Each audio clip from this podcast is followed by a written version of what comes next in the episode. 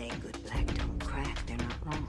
What's your secret? But if we think that to look better is to certainly get a better spirit in our heart and uh, to work every day to become a better wife, a better mother, a better friend, a better sister, then those values and attributes alone will make us more beautiful than we are now. Fear it, own it. Take a minute and know that you are this power. Our children to claim their destiny. I say it's in the reach of my arm, the span of my hips, the stride of my step, the curl of my lips. I'm a woman. Phenomenal. How can Batgirl be the best anything when Catwoman is around? You know exactly who I am and what I'm capable of. Just like I know exactly what you are. Evening. You are on the Wake Up Radio. This show is called Divine Femininity. I am one of your many hosts, Letitia, and we also have Empress Monica, Empress Angie, and Empress Maxine joining us. And that doesn't mean we'll we won't have others joining us soon, because you know sometimes we just on that on that melanated time, right?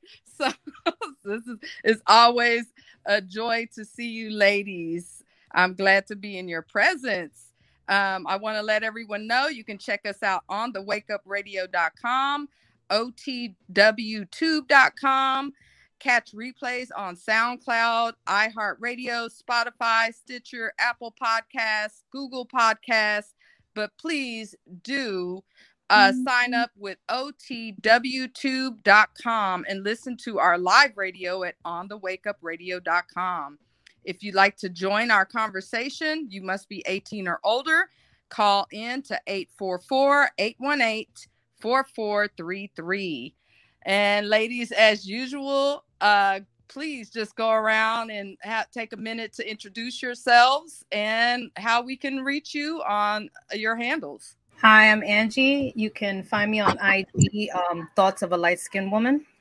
Hello, good evening, all. Uh, my name is Maxine, and my IG handle is Ministry and Wellness. And you can also find me on Facebook, also at Ministry and Wellness. Peace Queens. My name is Monica, and you can find me on IG at Brooklyn Queen uh, 125. And from there, you can hit my link tree. Brooklyn Queen 125. That's what's up. Empress Jackie, if you want to take a moment just to introduce yourself and any handles you'd like to add, uh, advise of our listeners to, to reach you at. Yes, Queen. Good evening, sisters. Um, I am Jackie Q, and I can be contacted at Joni Products underscore. Um, I'm sorry, IG. This is my IG account. It's uh, Joni Products underscore um, LLC and Mistress Anju underscore LLC on IG. Um, I do sell um, uh, skin, hair, and wellness products.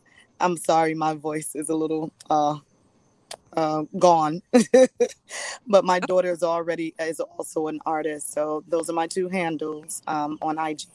Thank you. Um, awesome. It's great to see you. Awesome. Thank you. Great to be here with you, ladies.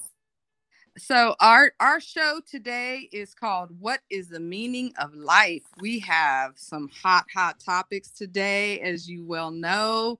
We've kind of been behind the scenes discussing some things um as sisters. So um our first topic is going to be over uh gay community message from the gay community. So let's hear what they have to say. As we celebrate Pride and the progress we've made over these past years, there's still work to be done. So, to those of you out there who are still working against equal rights, we have a message for you. You think we're sinful? You fight against our rights. You say we all lead lives you can't respect. But you're just frightened. You think that we'll corrupt your kids if our agenda goes unchecked. Funny, just this once, you're correct. We'll convert your children. Happens bit by bit, quietly and subtly, and you will barely notice it. You can keep him from disco, warn about San Francisco. Make him wear pleated pants, we don't care. We'll convert your children. We'll make them tolerant and fair. At first, I didn't get why you'd be so scared of us turning your children into accepting, caring people, but I see now why you'd have a problem. Just like you worried, they'll change their group of friends. You won't approve of where they go at night to protest. But when you'll be disgusted when they start finding things online that you've kept far from their sight, like information. Guess what? You'll still be alright.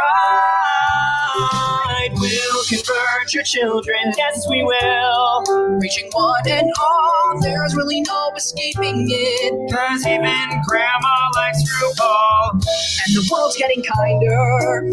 Gen Z's gayer than Grindr. Learn to love, learn to vogue, face your fate. We'll convert your children. Someone's gotta teach them not to hate. We're coming for them. We're coming for your children. We're coming for them. We're coming for your children. We're coming for them. Your children will care about fairness and justice for others. Your children will work to convert all their sisters and brothers. Then soon they're almost certain your kids will start converting you. The gay agenda is coming home. The gay agenda is here. But you don't have to worry. But you don't have to worry. Because there's nothing wrong with standing by our side. Get on board in a hurry. Because the world always needs a bit more pride. No, you don't have to worry. Because there's nothing wrong with standing by your side. Get on board in a hurry. Because the world always needs a bit more pride. Come on, try a little pride. We'll convert your children. Then we'll turn to you, giving up the fear inside is free like you never knew. Go and see San Francisco. Go and turn up that disco. You'll forget you were ever upset. We'll convert your children and make an ally of you. We'll make an ally of you. We'll make an ally of you. I can't. If, if there mm-hmm. was ever an agenda, like for real, they say there's not an agenda, but they do this. Like you're obviously focused on our children. So, I mean, it's just blatantly obvious. I, just don't understand what the need for children to know about sexuality. Why is that so important? Why are we pressing our children to know this information? Why do they need to know about gay relations or even having sex period? Like what what is what constitutes that? So it's it's just I'm I'm disgusted in my opinion. I know uh y'all have everyone else has their own opinion, so please share. If I can start, um, I remember as a kid uh, going to a community center and I had a math tutor, right? He was a male and a great tutor. Um, next summer, he was a woman. Nobody made a big deal about it. Yeah. Um, I'm not sure. And again, at that young age, I don't know if he did the whole change or if he was just cross dressing or if he was just a drag queen. I don't know.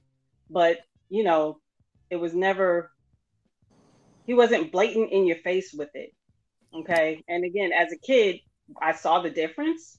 but that was his life. He was an adult. So, Right. and it, another thing that makes me sick about it is like they're always trying to equate their struggle with ours. When did you not Mhm. have equal rights for real? Like half of the people that's gay at my job, nobody knew they were gay unless they told someone. So, yeah, I, this right here, very unnecessary. it's very unnecessary, especially with their choice of. It, it, uh, I'm just gonna say it sounds right, downright pedophilic to me. So that's how I feel about it. And I've had gay friends, gay classmates, you know, theater class, all that. Nobody cared. That was what they chose. That you know, that's what they chose. So again, this is very unnecessary. Um, yeah, I'll I'll use my time. I wanted to say was before I noticed that before technology sounds I hear that static. Um, before technology ever came into the picture, um, I knew that I already that I like girls. You know, there was no nothing like now of, of me ever feeling like, you know, the things that they're showing now push me to ever like girls. But I feel like now with the things I'm seeing, it's a little bit kind of like I feel like people should have that choice if that's something that they feel comfortable and if that's something that's them that they should be able to you know because i feel like I'm, I'm listening to to this i'm listening to the song and i'm like is this a joke? Because i keep hearing the word converting and i'm like no there's no converting. Either this is something you are or you're not. It's not about changing people and saying hey come over to this side because if that's not what people are into there is no converting anybody. I feel there should be something where maybe something on on on online and on TV where they tell people like, hey, you know, this is a safe space. If you know, if you're not feeling comfortable to come out to your family or somebody, you know, here's something that you can call, or if you just want to talk to someone, something like that, but not to use the word converting because that just makes it sound like do they want to turn the whole world um, into the LGBT community? Because that's not, I don't, I don't know. Maybe they should have used a different word but I understand what they're trying to say, but still not the word converting. I just feel like it should be more of, you know, because times have changed. If you want to come out and if you want to, you know, express yourself, then that should be it, but not the word converting. Um, Great point. Um, this is Jackie. Let me. I, I just want to just chime, excuse me, chime in as best I can with this voice. My apologies. I posted earlier, um, a few days ago, that I was in the supermarket and I I took the picture of the Kellogg cereal box um, that supports the LGBTQ community, and my question was. Um, you know, I never saw a mommy and daddy and their sexual preferences posted on any of my cereal boxes when I was young. So, love is love. We all know that. Love comes in an array of different uh, colors, shades, preferences. Love is love. We know that a son can love his father, a father can love his son, a father um, eh, eh, can love his grandsons, um, brothers, men love men, women love women that's the universal language. When we're talking specifically about the LGBTQ commun- community, it has nothing to do with love. It has to do with your preference and who you want to be intimately in love with. There's a difference. So if you don't see it posted on cereal boxes, with mommies and daddies because I've never seen it before, men and women, I've never seen it before, then why is it a must to post it um, or even to market to our children um, the support of the LGBTQ community? Not that I'm opposed because I'm open minded, I love all. But I do know that I never wanted to have a conversation with any of my young children about sex until I thought that they were age appropriate. The same way I did not give consent in the elementary schools to teach my children about sex, I wanted that to come from me. Now it's becoming a community and global effort to teach our children about intimacy and who we prefer to be intimate with. And I I'm I'm disgusted by that video that I just saw. But and I have to be honest. I have Mhm. daughters that are curious.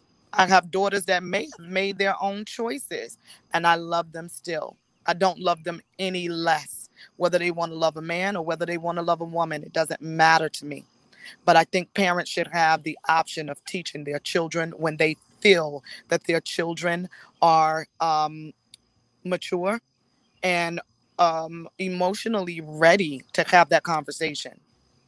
And I digress.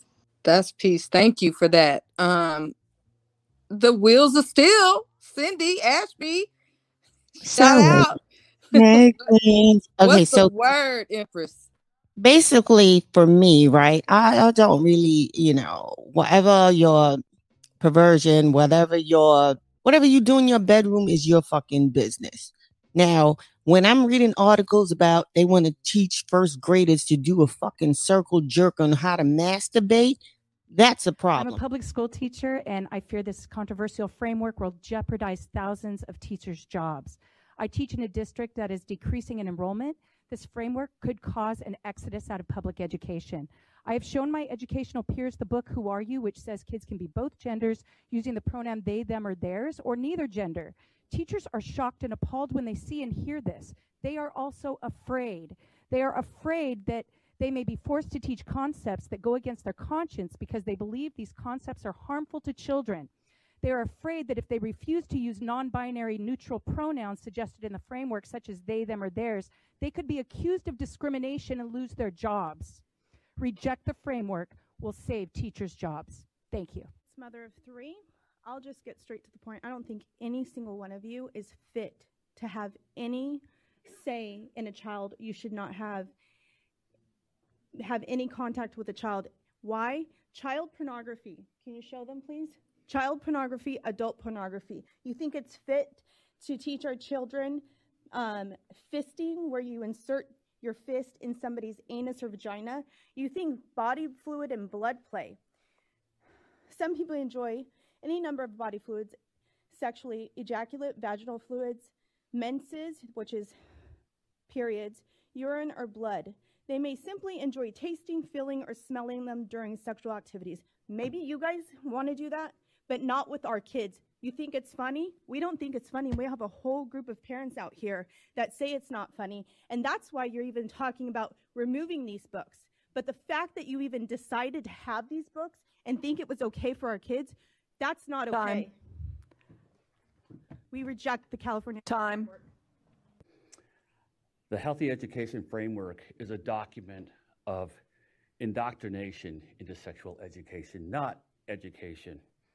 At a time where California schools, K 12 or K through 12, are ranked in the lowest in our nation in reading, writing, math, and science, we're going to be the leaders in sexual education.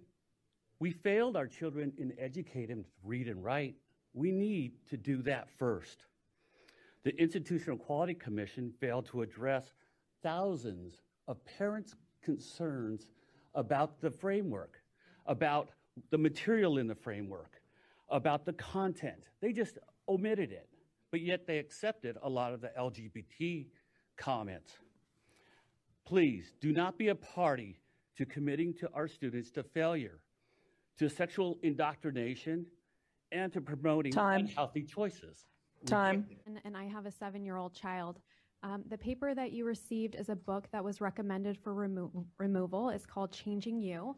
But this book, it's not, the stork was not recommended for removal.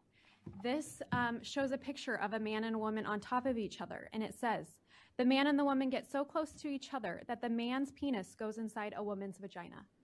Why does my eight year old need to know that? She does not need to know that, especially from school. Here, it shows a girl checking out her own genitals. This is pornography. I do not approve of this. My daughter does not need to see cartoon pornography. Here is another picture of a boy checking out his parts. It shows um, an uncircumcised penis and a circumcised penis. This is not okay. My children should not have to be subject to these kind of materials in school. I can discuss things with my children when they're ready. And as I feel that as a parent, that is my right. Sex should be Time. I'm here today as a parent and uh, just wanted to share with you. I'm glad you are taking this book by Heather Corinna and you're recommending that that come out of the framework. You have a piece of paper here that I've provided. Um, on chapter six of the framework, it went into BDSM. It goes into other topics like sex toys, blo- body fluid, or blood play, and a whole slew of other topics. And this is not uh, something that encourages professionalism among our students. I would also say when Planned Parenthood came into my high school health class, they introduced themselves and they said, if you haven't had sex yet, you will while you're in high school. And I don't think that belongs in our schools. I had a very negative impression when they came into my high school freshman health class. And I would hope they wouldn't be so heavily involved at this California Department of Education because the message that they gave me was a disservice. Importantly, I'm a mother of a five year old and a seven year old daughter. And I just come humbly asking you to please just consider to leave so many of these issues that, so many of these issues, my son and daughter, they just want to play. They don't know, they don't know and understand. They don't even have the comprehension to even understand so many of the things that are going to be presented into the kindergarten level. I mean, I know my son and daughter, I know high school students, I know middle school students because I've taught and counseled so many of them in the United States as well as in London. And kids are kids. We're all over the world in the United States. They just want to play and just let their innocence stay. I just come humbly asking you to honestly just reject the framework and just leave. Let us parents be parents to teach our own children about kindness and respect Time. everybody. Thank you. Teacher, 32 years, former debate coach. I fought Common Core, but you were too powerful. Plus, we had the race to the top monies. I tried to stop the data mining, but with ESSA and MTSS now, there's just too much money to be made in education. I'm trying now to stop CASEL and the framework that it has of the victim oppressor philosophy. But that's their agenda, and that's intersectionality for us. And now we have the framework. What more can I say? I know you're probably going to adopt this, and nothing I can say will stop you. But I can tell you with the agenda that you have, the power that you have, and the money that you have, the only thing that is going to stop you is the power of the voting public. And if that won't stop, we still have one trump card trump card our children. I'm a parent, a grandparent, and a school library media assistant in Montebello Unified, which is in LA County. Um, I was school age in the 1960s. I thought God made a mistake. I thought I was supposed to be a boy. Why did I think that? Because I like doing yard work. I like that push mower. You pushed it and brought it back, and it would spin, and it was to me it was a, a great technology for that age. And so I, ba- uh, based on that, I thought I should have been a boy. But under this framework, I would be encouraged to take hormones, which are known to cause infertility. I would not be able to be the mother of five wonderful children and four awesome grandchildren whom bring such joy to my life. Please listen to this verse. Time. I'd like to address the framework, chapter four, grades four to, to six, page 62. The topic of masturbation is introduced. This topic is not appropriate nor necessary to teach at school. Page 78.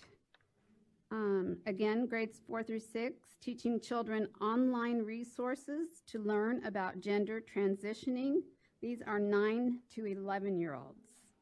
Chapter 5, grades 7 and 8. Page 33 talks about barrier method demonstration using condoms and dental dams, showing examples, and then students practice on a penis model. It discusses the uses of dental dams for anal or oral sex. This framework is indoctrinating and normalizing sexual behavior beginning in TK. You are sexualizing minors. The recommended books, which thank you that they Time. are I wanted to say that this framework, I'm asking you to not adopt it, that this is early sexualization of our kids and is bad policy. It's a state sanctioned exploitation of our children, and it's about marginalizing people, or we're not trying to, but it's just uh, defending and, and trying to get rid of this bad policy that you have. You guys keep mentioning how this is for everyone and that this is what all students need to hear, but I'm not understanding why, whether it be LGBT or any other um, group, would need to hear, excuse me, need to hear about masturbation. And I- I'm looking right here at a recommendation that Planned Parenthood made and you accepted, saying masturbation should be included in the curriculum to be addressed in a straightforward manner instead of waiting for the possibility of mastura- masturbation being brought up by a student. And so I'm, I'm asking you, why is this a healthy subject for you to bring up to a student? What makes this framework so wonderful that you need? Time. I have a PhD in clinical psychology. I've done gay affirmative and gay corrective therapy for over 25 years.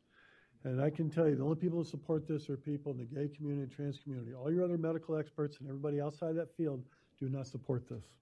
For example, Michelle Cretella, president of the American College of Pediatrics, whole, whole, is wholeheartedly against the sex ed and social emotional framework program. She states as one of the top experts in the country, institutions that promote gender transition affirm affirmations are engaging in nothing less than institutional child abuse that can inflict untold psychological damage on children.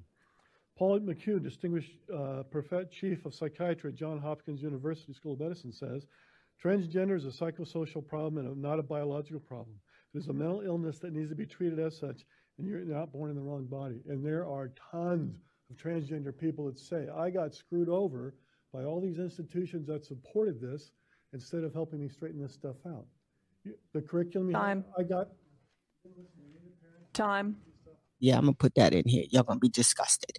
When you want to teach kids, oh yeah, you know, that's something you do. I, I don't know how y'all grew up. With you birds and the bees, but when you felt comfortable, and and a lot of parents don't really talk about certain things. So I'm a bit of an on unorthodox kind of parent. Uh, when they kind of reach to being a teenager, my chil- my children, I go, you know, back then it was about being pregnant. Well, I tell you, there's worse things than being pregnant. Okay.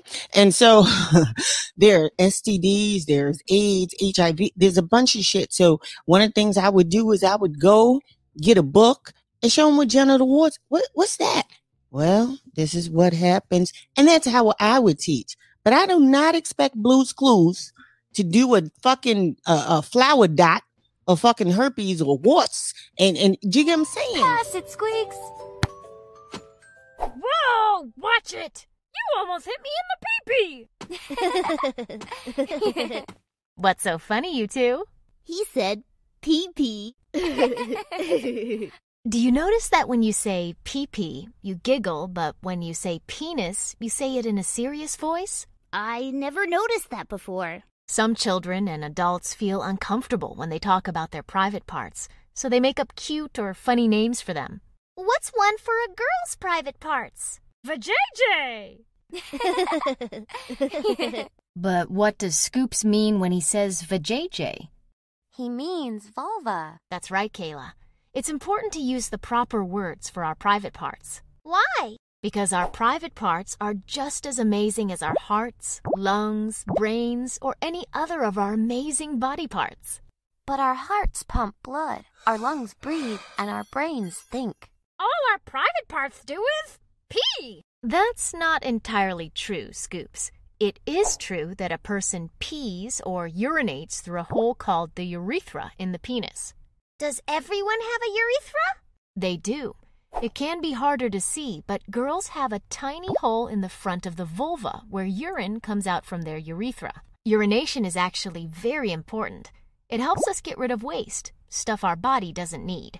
Hey, how come my penis gets big sometimes and points up in the air? That's called an erection. Sometimes I touch my penis because it feels good. Sometimes when I'm in my bath or when mom puts me to bed, I like to touch my vulva too. You have a clitoris there, Kayla, that probably feels good to touch the same way Keith's penis feels good when he touches it. But have you ever noticed that older kids and grown ups don't touch their private parts in public?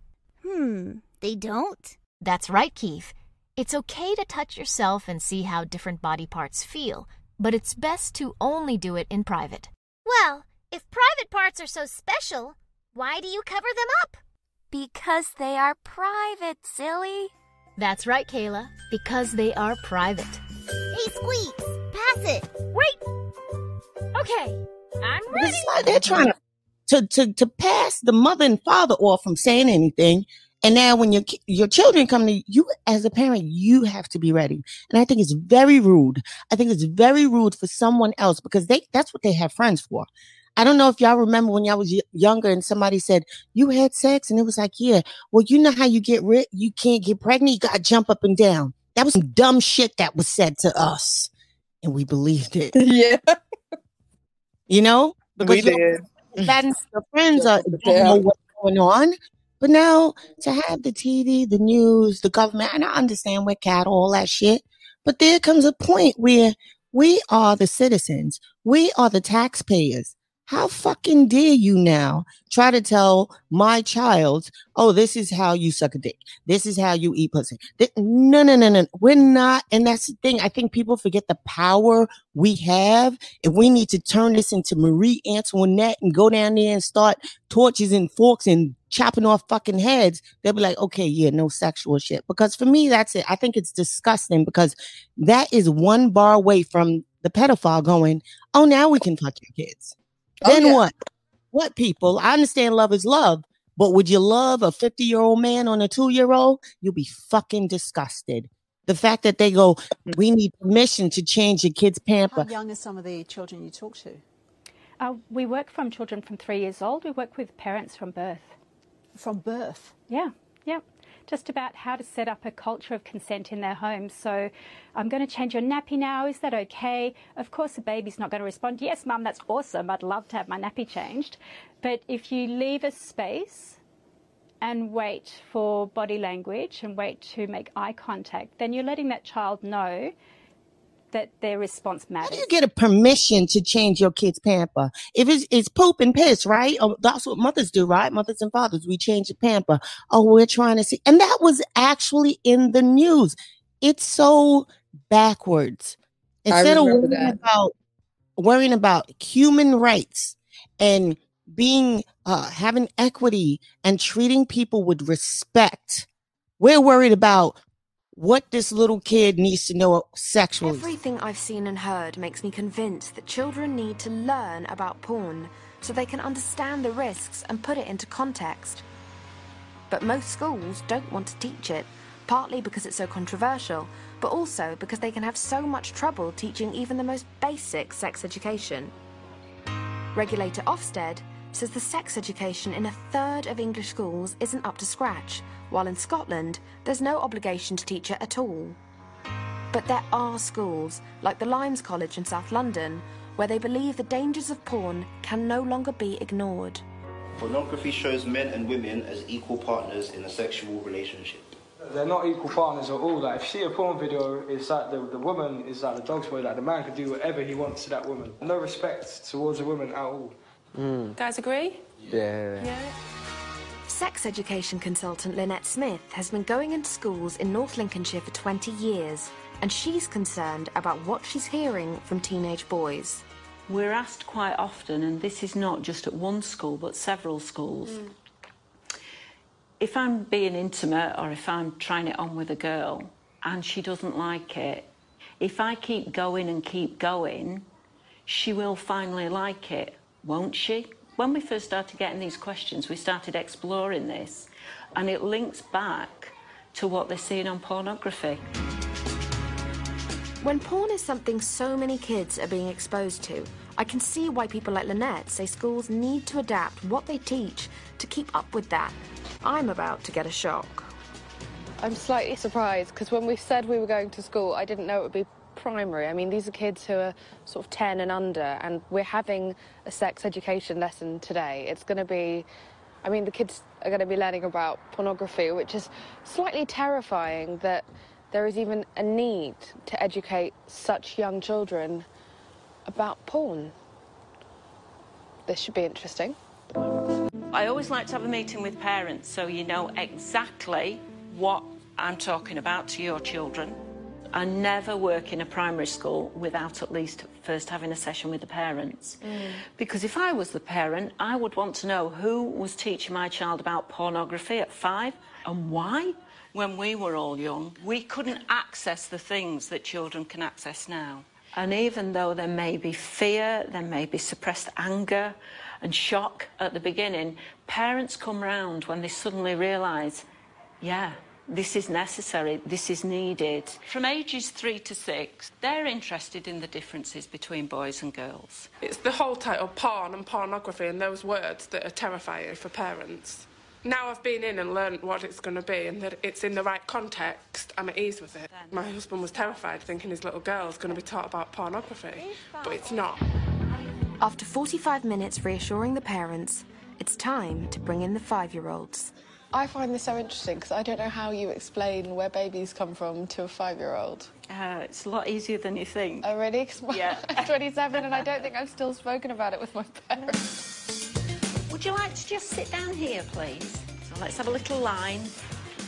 Got lots of you. That's brilliant, isn't it? Now, what we're going to do today is we're going to talk about keeping safe. Does anybody know the correct scientific word for what a boy's got? A penis. Excellent. That's said like a proper scientist or a doctor or a nurse. Yes. I know the other one. You know what a girl's got, do you? The correct scientific word, and what's that? Vagina. Excellent. So far, so good. But I'm still not sure how Lynette is going to broach the subject of porn with five year olds. Now, we've got a boy taking a picture of another boy. Is that okay? Yes. But I want you to look closely at this picture. Is that okay?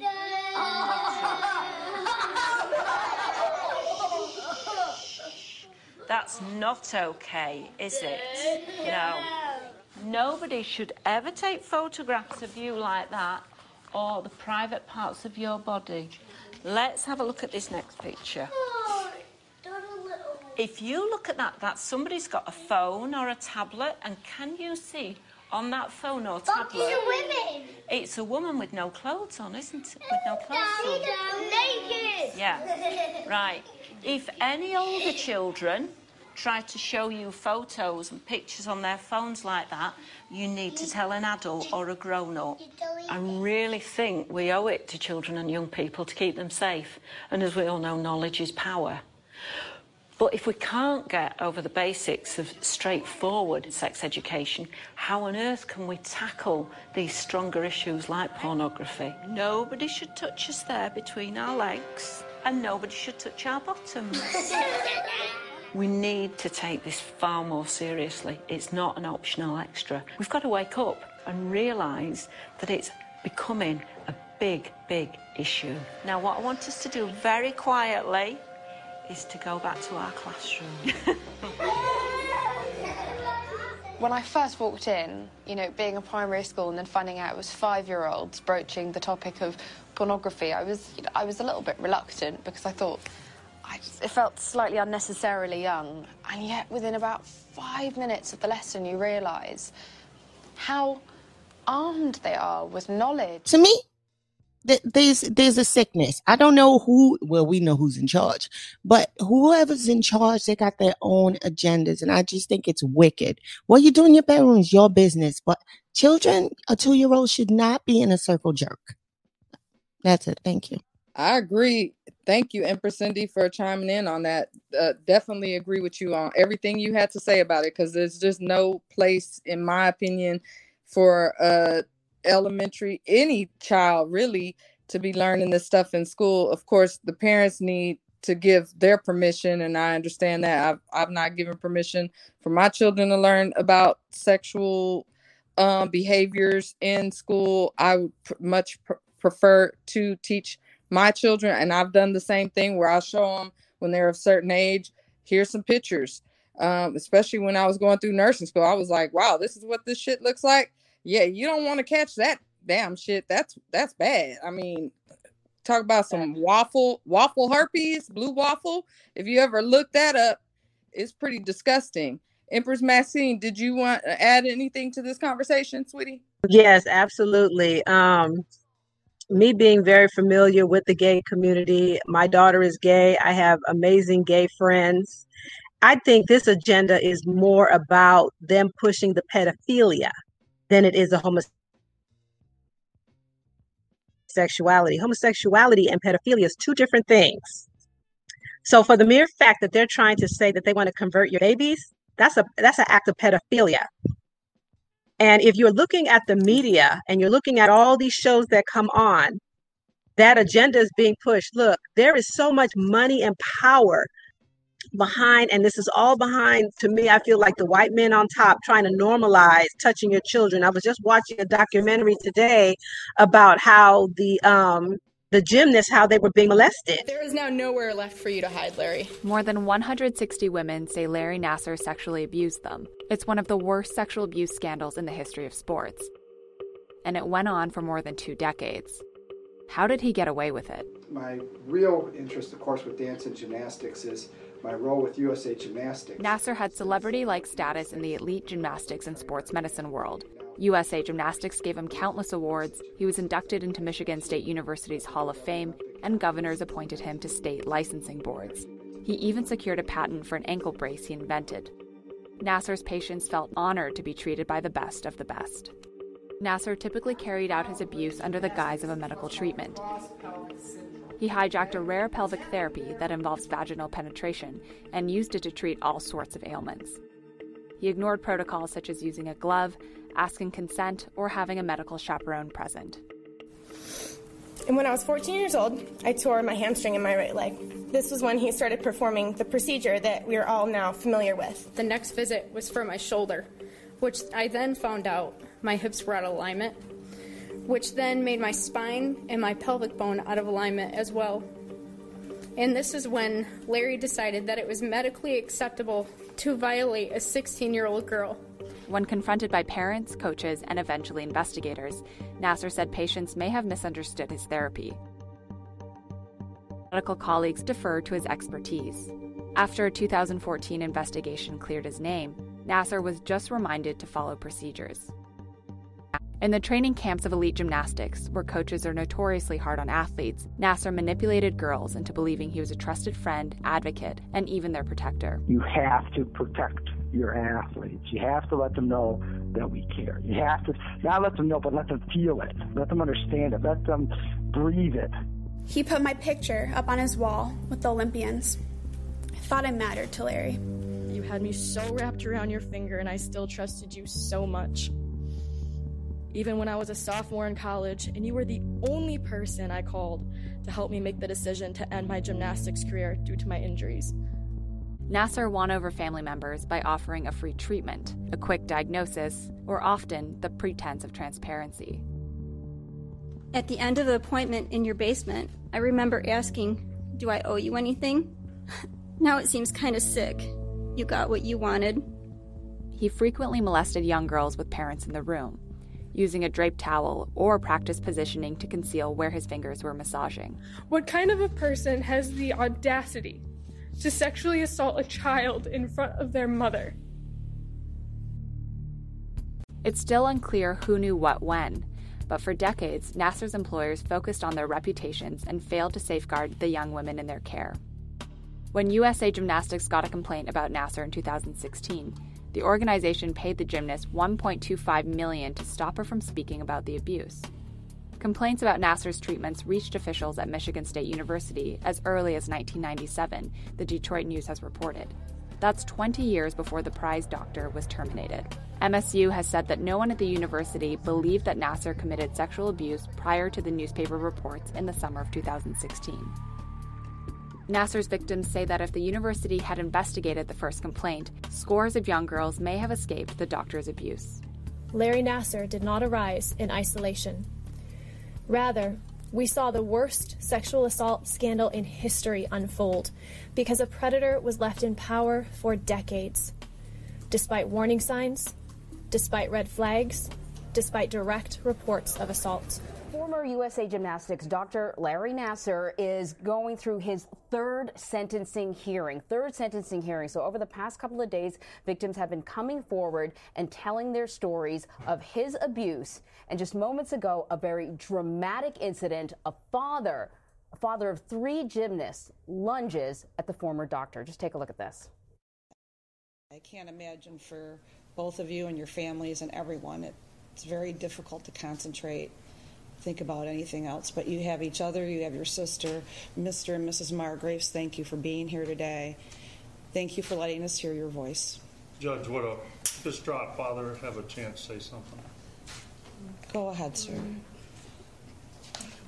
If You son. no, we we we don't want to swear. We don't want to have profanity. I can't imagine the anger and the anxiety and the feeling of wanting retribution. And if you need to say something to help you, I'm more than willing to let you say something. But in a courtroom, we, we try we don't use profanity. But if you have some words that you would like to say, I would like to give you the opportunity to say them. I would ask you to, as part of this sentencing, to grant me five minutes in a locked room with this demon. Would you do that? Yes or no? Would you give me one minute? Well, I'm going to have to get something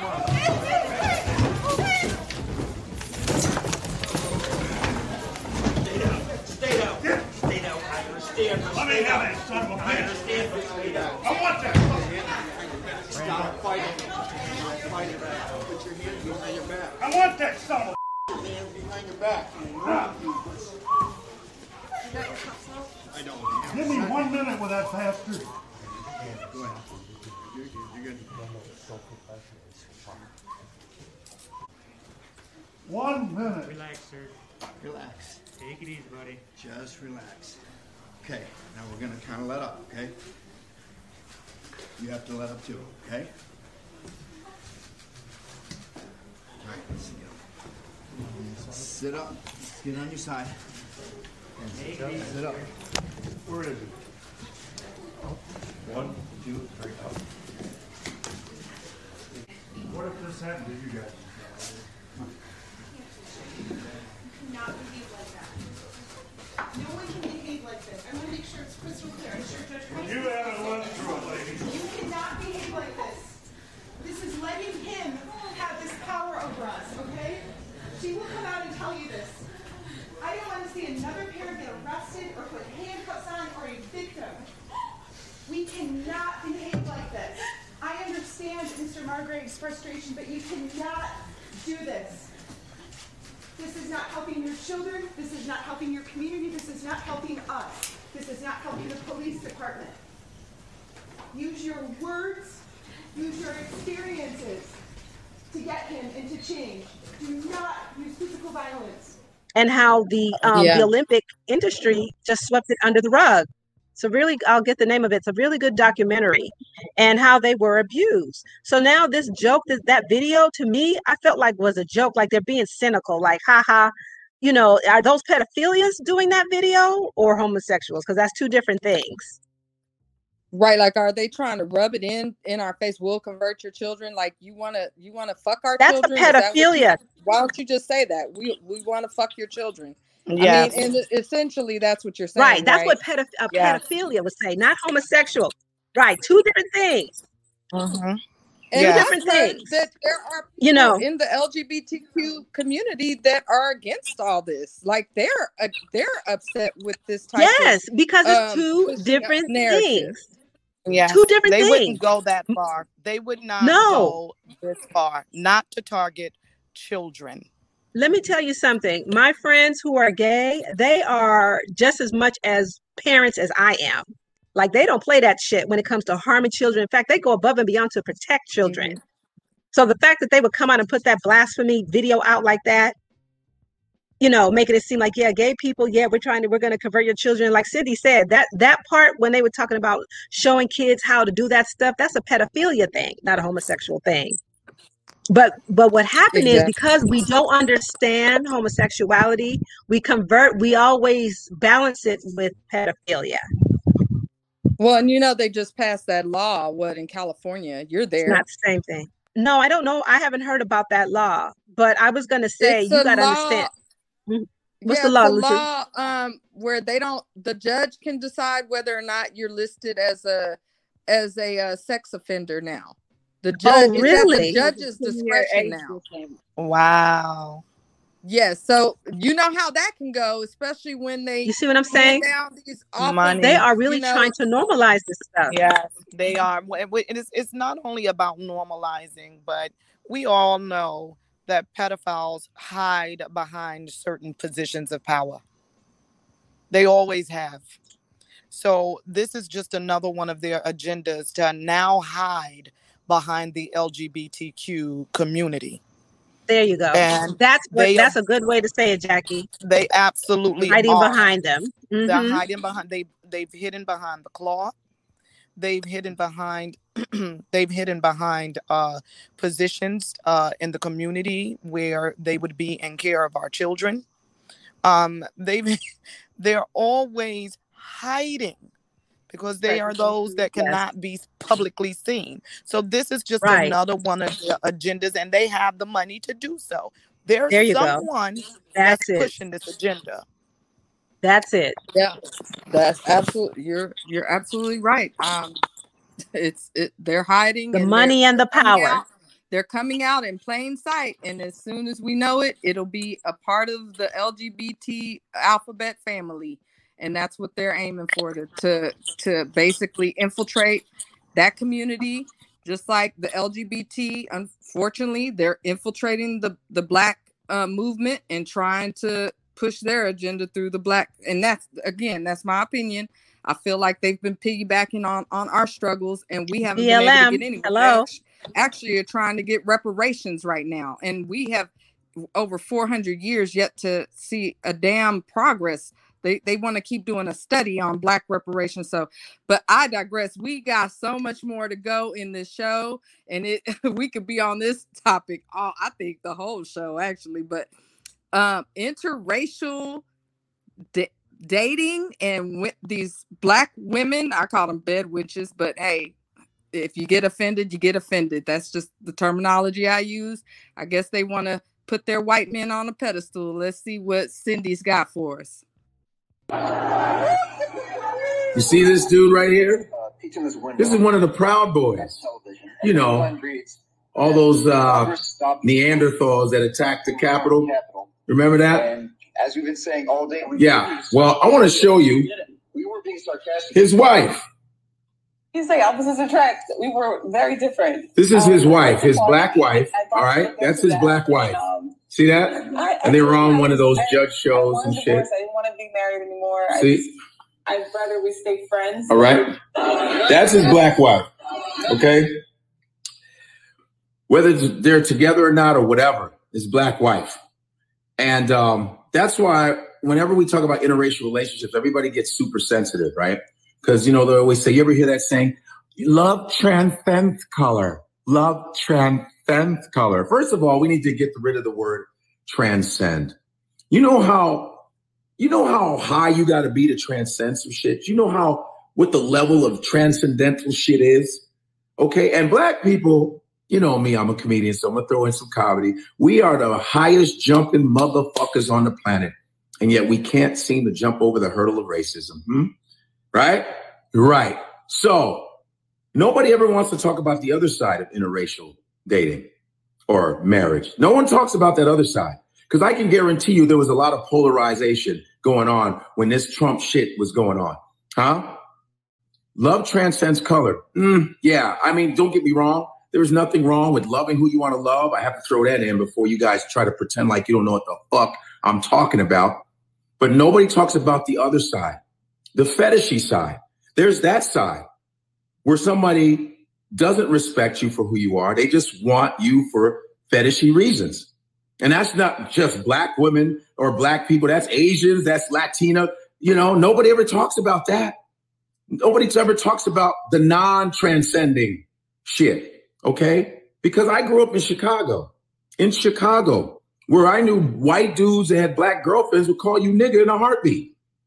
yeah. Or they call you a chink and got a, a Asian girlfriend, call you a spick and got an Asian, uh, a Latino girlfriend, or vice versa. This is real shit. So this is an example. This dude with his black wife going to the Capitol. So what did he say? Okay, I'm going to do some racist shit. You sit there and you be pretty, goddamn it. I'm coming back to satisfy my fetish. You know? So there we have to talk about that side. Because if love transcended color, right? Then we would have been equal by now. Because we were fucking, we've been fucking each other for a long time, everybody. Everybody's been fucking the shit out of each other. And yet racism hasn't moved a goddamn inch. I'm just saying. So where's this transcending coming from? You know? And let's be real. A lot of us date outside of our race. A lot of us, there is a population of people that date outside of race because of self-hatred. Self-hatred, angry at your people. You know, you got black women mad at black men and say, fuck black men, I'm gonna get a white dude. That's the truth. And you got black men that say, fuck these black women, I'm gonna get me a white girl. Watch, watch. Huckleberry Finn ass Negroes. Yeah, you got that. You got people who have other agendas for going to another race. That's real shit. So I would like to just express that to everybody. And that this fuck boy right here is an example of a lot of motherfuckers that are like that. I didn't say everyone was like that, but a lot of you motherfuckers are like that. I believe, to me, that the percentage of people that actually love each other that are from another race, very, very small. That's just how I feel because I live in this skin and I see how people act towards us. So listen.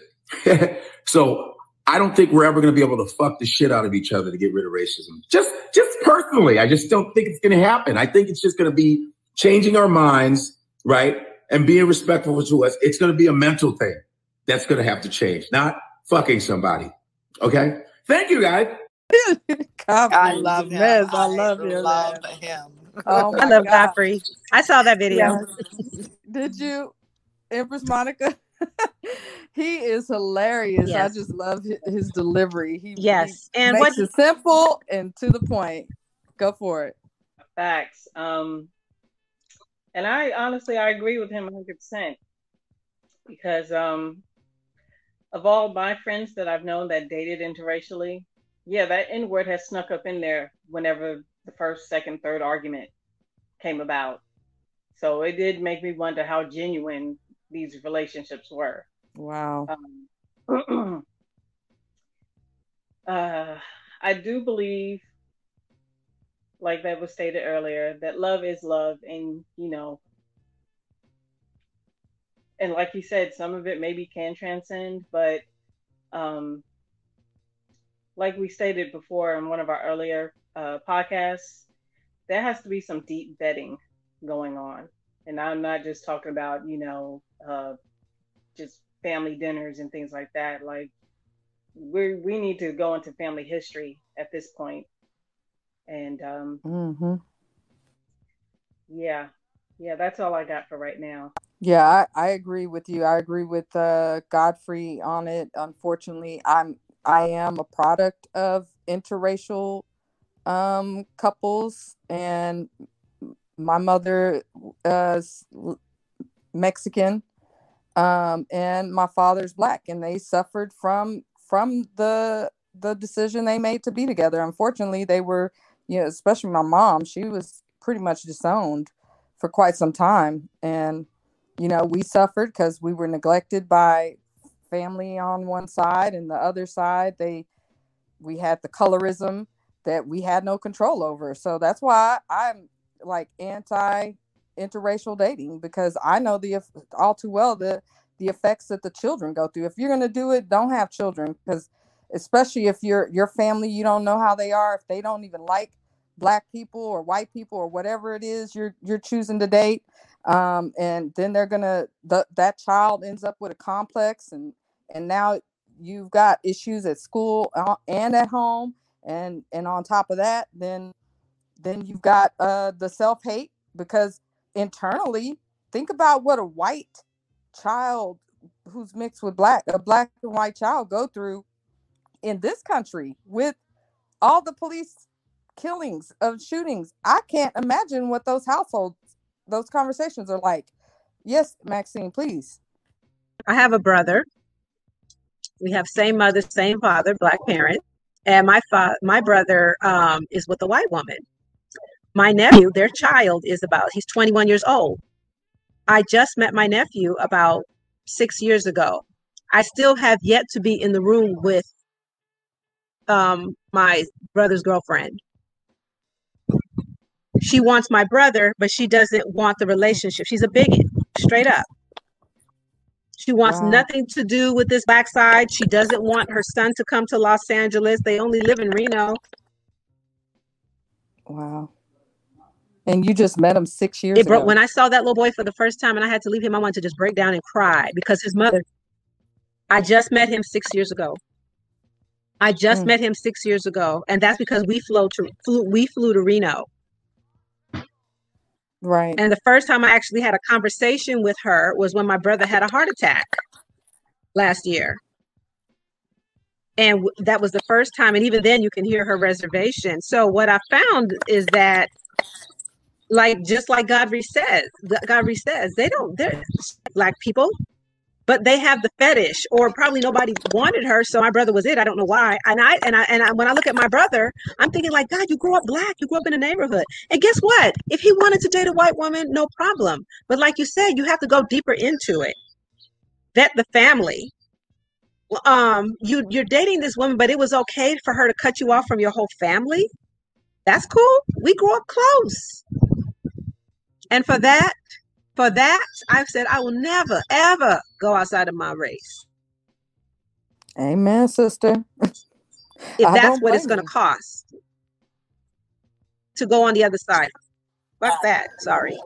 I just this pisses me off because oh, you know she knows she doesn't want anything to do with it's just sad but what like you said don't just like you said angie don't have children.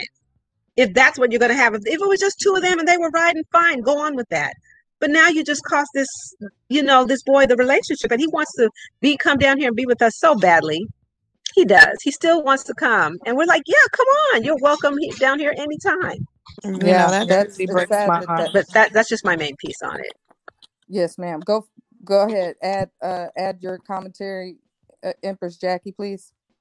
Yes. Um, you know, it breaks my heart to hear this. Um, with you, Letitia, and with you, um, Sister Maxine. It, it, it really does.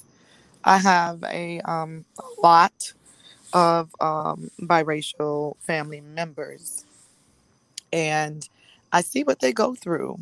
Um, beautiful girls, my little cousins. Um, but because they are growing up in a predominantly um, black community, they are picked on a lot. Um, you know, they single out the light skinned girls with the beautiful hair.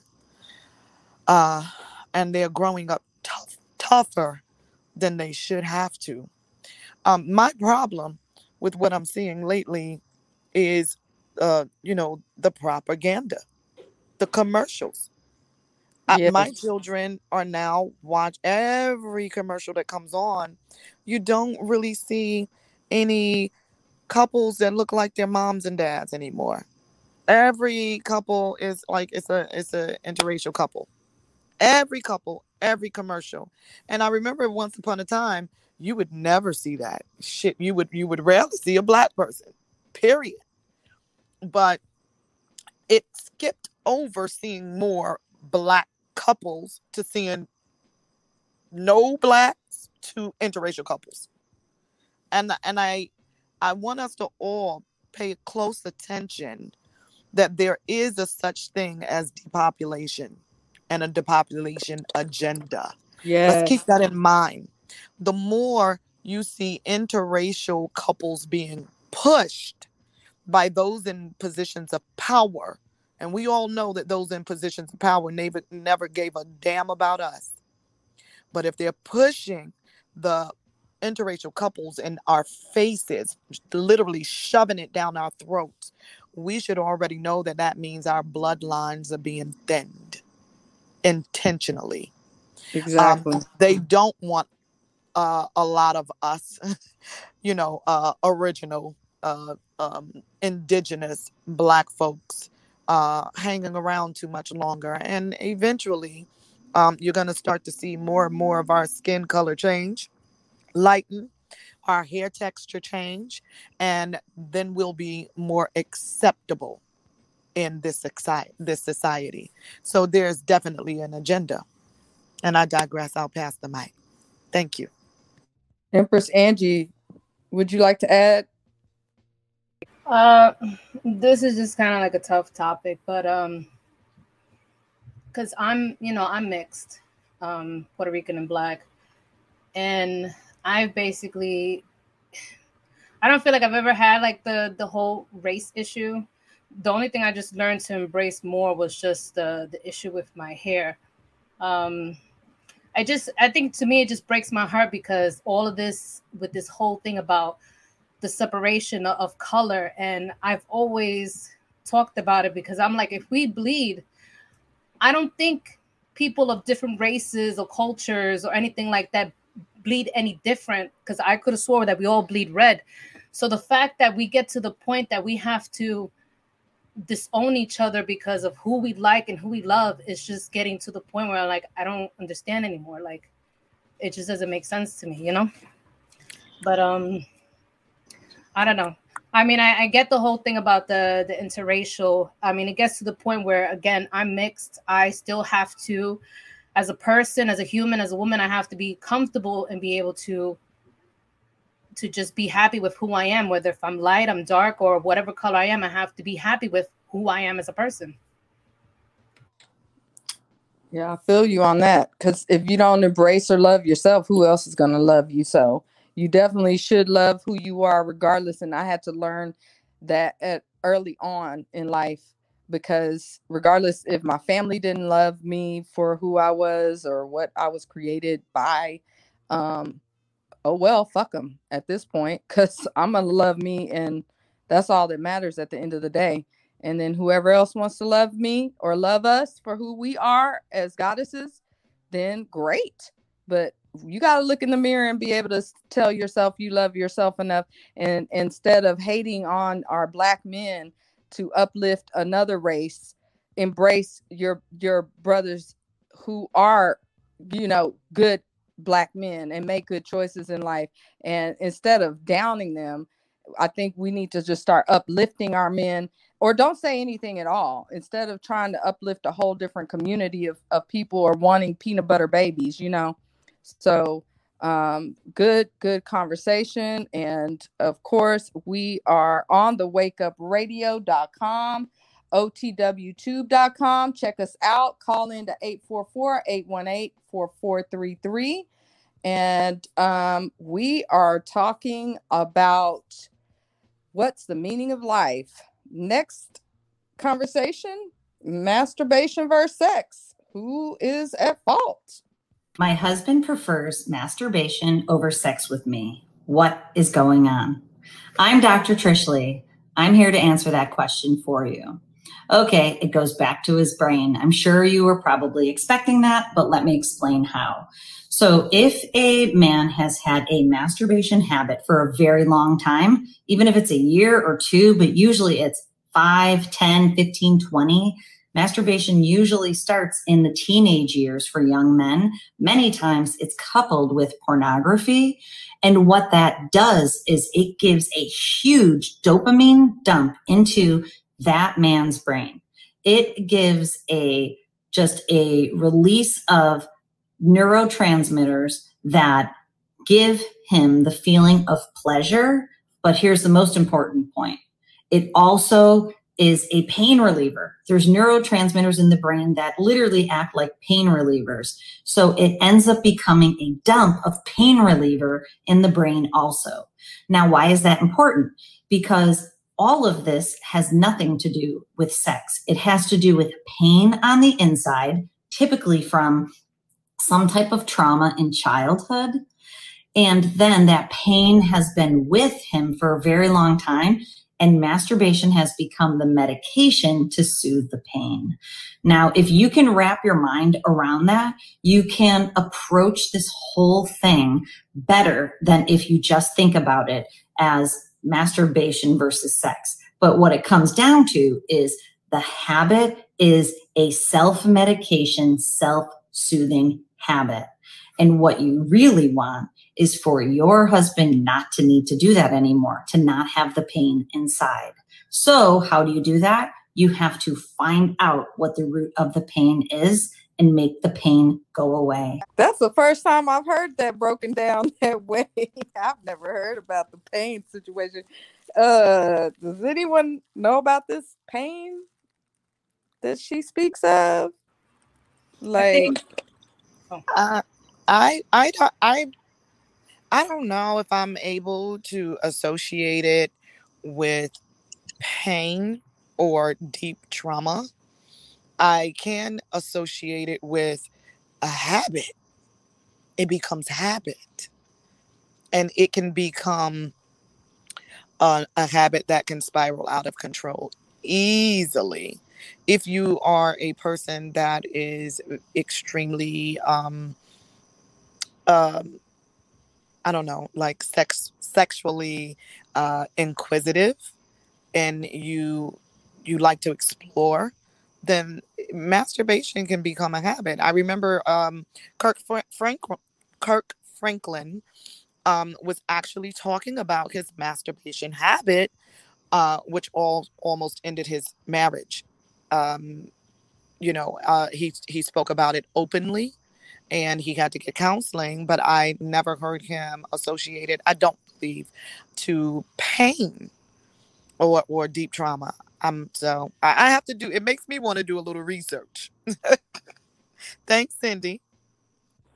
oh yeah. Uh go ahead, Empress Maxine. Yes, um, I've been married for 18 years. I'm married to someone who went through trauma and pain and I can say that we did not have that problem. I think it has to do with both. If you're a sexual person, I'm a sexual person. So maybe she doesn't know how to turn him on intimately. I think that could be a factor. And she said that he's used to watching the porn. Well, you know, porn, they do things in a way that makes everything look fabulous. So that's not realistic. But one thing I see she didn't say in the video is what she tried to do to sexually satisfy him in addition to right. getting down to the root of the problem. You can't just do one or not the other. In addition, because I know from for for him, he feels good when he's getting that intimate attention from me. And a lot of times when he's under stress, like when he was on his job, when he's under stress, then sometimes he may not want to, but he's not resorting to that so yeah that was the thing that i would say is that she just didn't really fully unfold and say well i tried to do this and i tried to do that to satisfy him. She didn't say that. She talked about just trying to get into his mental. And you know when dealing with men they don't communicate that way. Right. So i just more, found that very interesting. physical. Right. That's right. They're so more physical. This, show me. Right. So this uh this was a post that I saw. Uh, five out of seven nights he is left to masturbate because she's sleepy. Who's at fault? A, him for being too horny. B, her for not stepping up. Or C, nobody because two nights are good enough. What What do y'all think? A, B, or C? I think it could be B for her not stepping up. Maybe she's not into sex that way. There are a lot of people that are married that for women that are not into it sexually. It could be a combination. And, and I would even say, even between two nights, it just depends how long you're married. The younger you are, the more you can go. But when you get older, you're not as active. So it, it could be between B and C. What about you, Empress Monica? A, B, or C? Um, yeah, I'm leaning towards B. Um, because I mean, she could possibly do things to get more rest too. Uh, I don't think that um, he should be always just left to his own vices because then the imagination wanders and you know like like that was stated earlier you know porn's not realistic but you know, people's imaginations can can run wild with that. But uh, I know two of the things I wrote down when I was watching the other video was, um, well, for one, there's so many other healthy options to revitalize your sex life. You know, in referring to the lady that's that that was the doctor in the other video. And the other thing I thought was maybe she should try masturbating in front of her husband in order to entice him. That's a good idea. Great feedback. Empress Angie, what do you what do you think? A, B, or C, or you got your own idea on that one? Yeah, I just wanted to say um, just a few things. So, with the whole difference of the masturbation and the sex, from the part what I heard about the trauma, I do believe for some of that to be true. Sometimes some people actually have an addiction to porn that I feel I guess it becomes, I guess, better for them than actually having sex also sometimes whether marriages or relationships um, like someone said maybe that other person might not be into sex as much maybe sometimes after a while just sex just becomes i guess either i don't know whether to say less interesting or just just less of it. Um, which of course i'm about to put myself out there. Um, me when it comes to the masturbation i i do do that but not to the point of like doing that every day or all day. Um I've done it because at the same time, I'm kind of like, I'm not to be out there trying to look for, you know, um, for for men or just anybody, even if I know them or not, just to have sex because here I am, and you know, I want some, and I'm now putting myself out there. So for me, that would be one of the reasons why I would do it. So, and plus for safety and because of STDs and stuff. So, um, there could be many reasons. Yeah, I get it. Jackie? Uh, I think I'm about to shock and awe everybody on the panel. I was him. And it had nothing to do with whether my husband could not please me. I just had all I have um energy. Lots and lots and lots of energy that the average person would not meet my demand. Period. So, with that being said, I still take care of me and I do not um, expect someone else to have that type of stamina.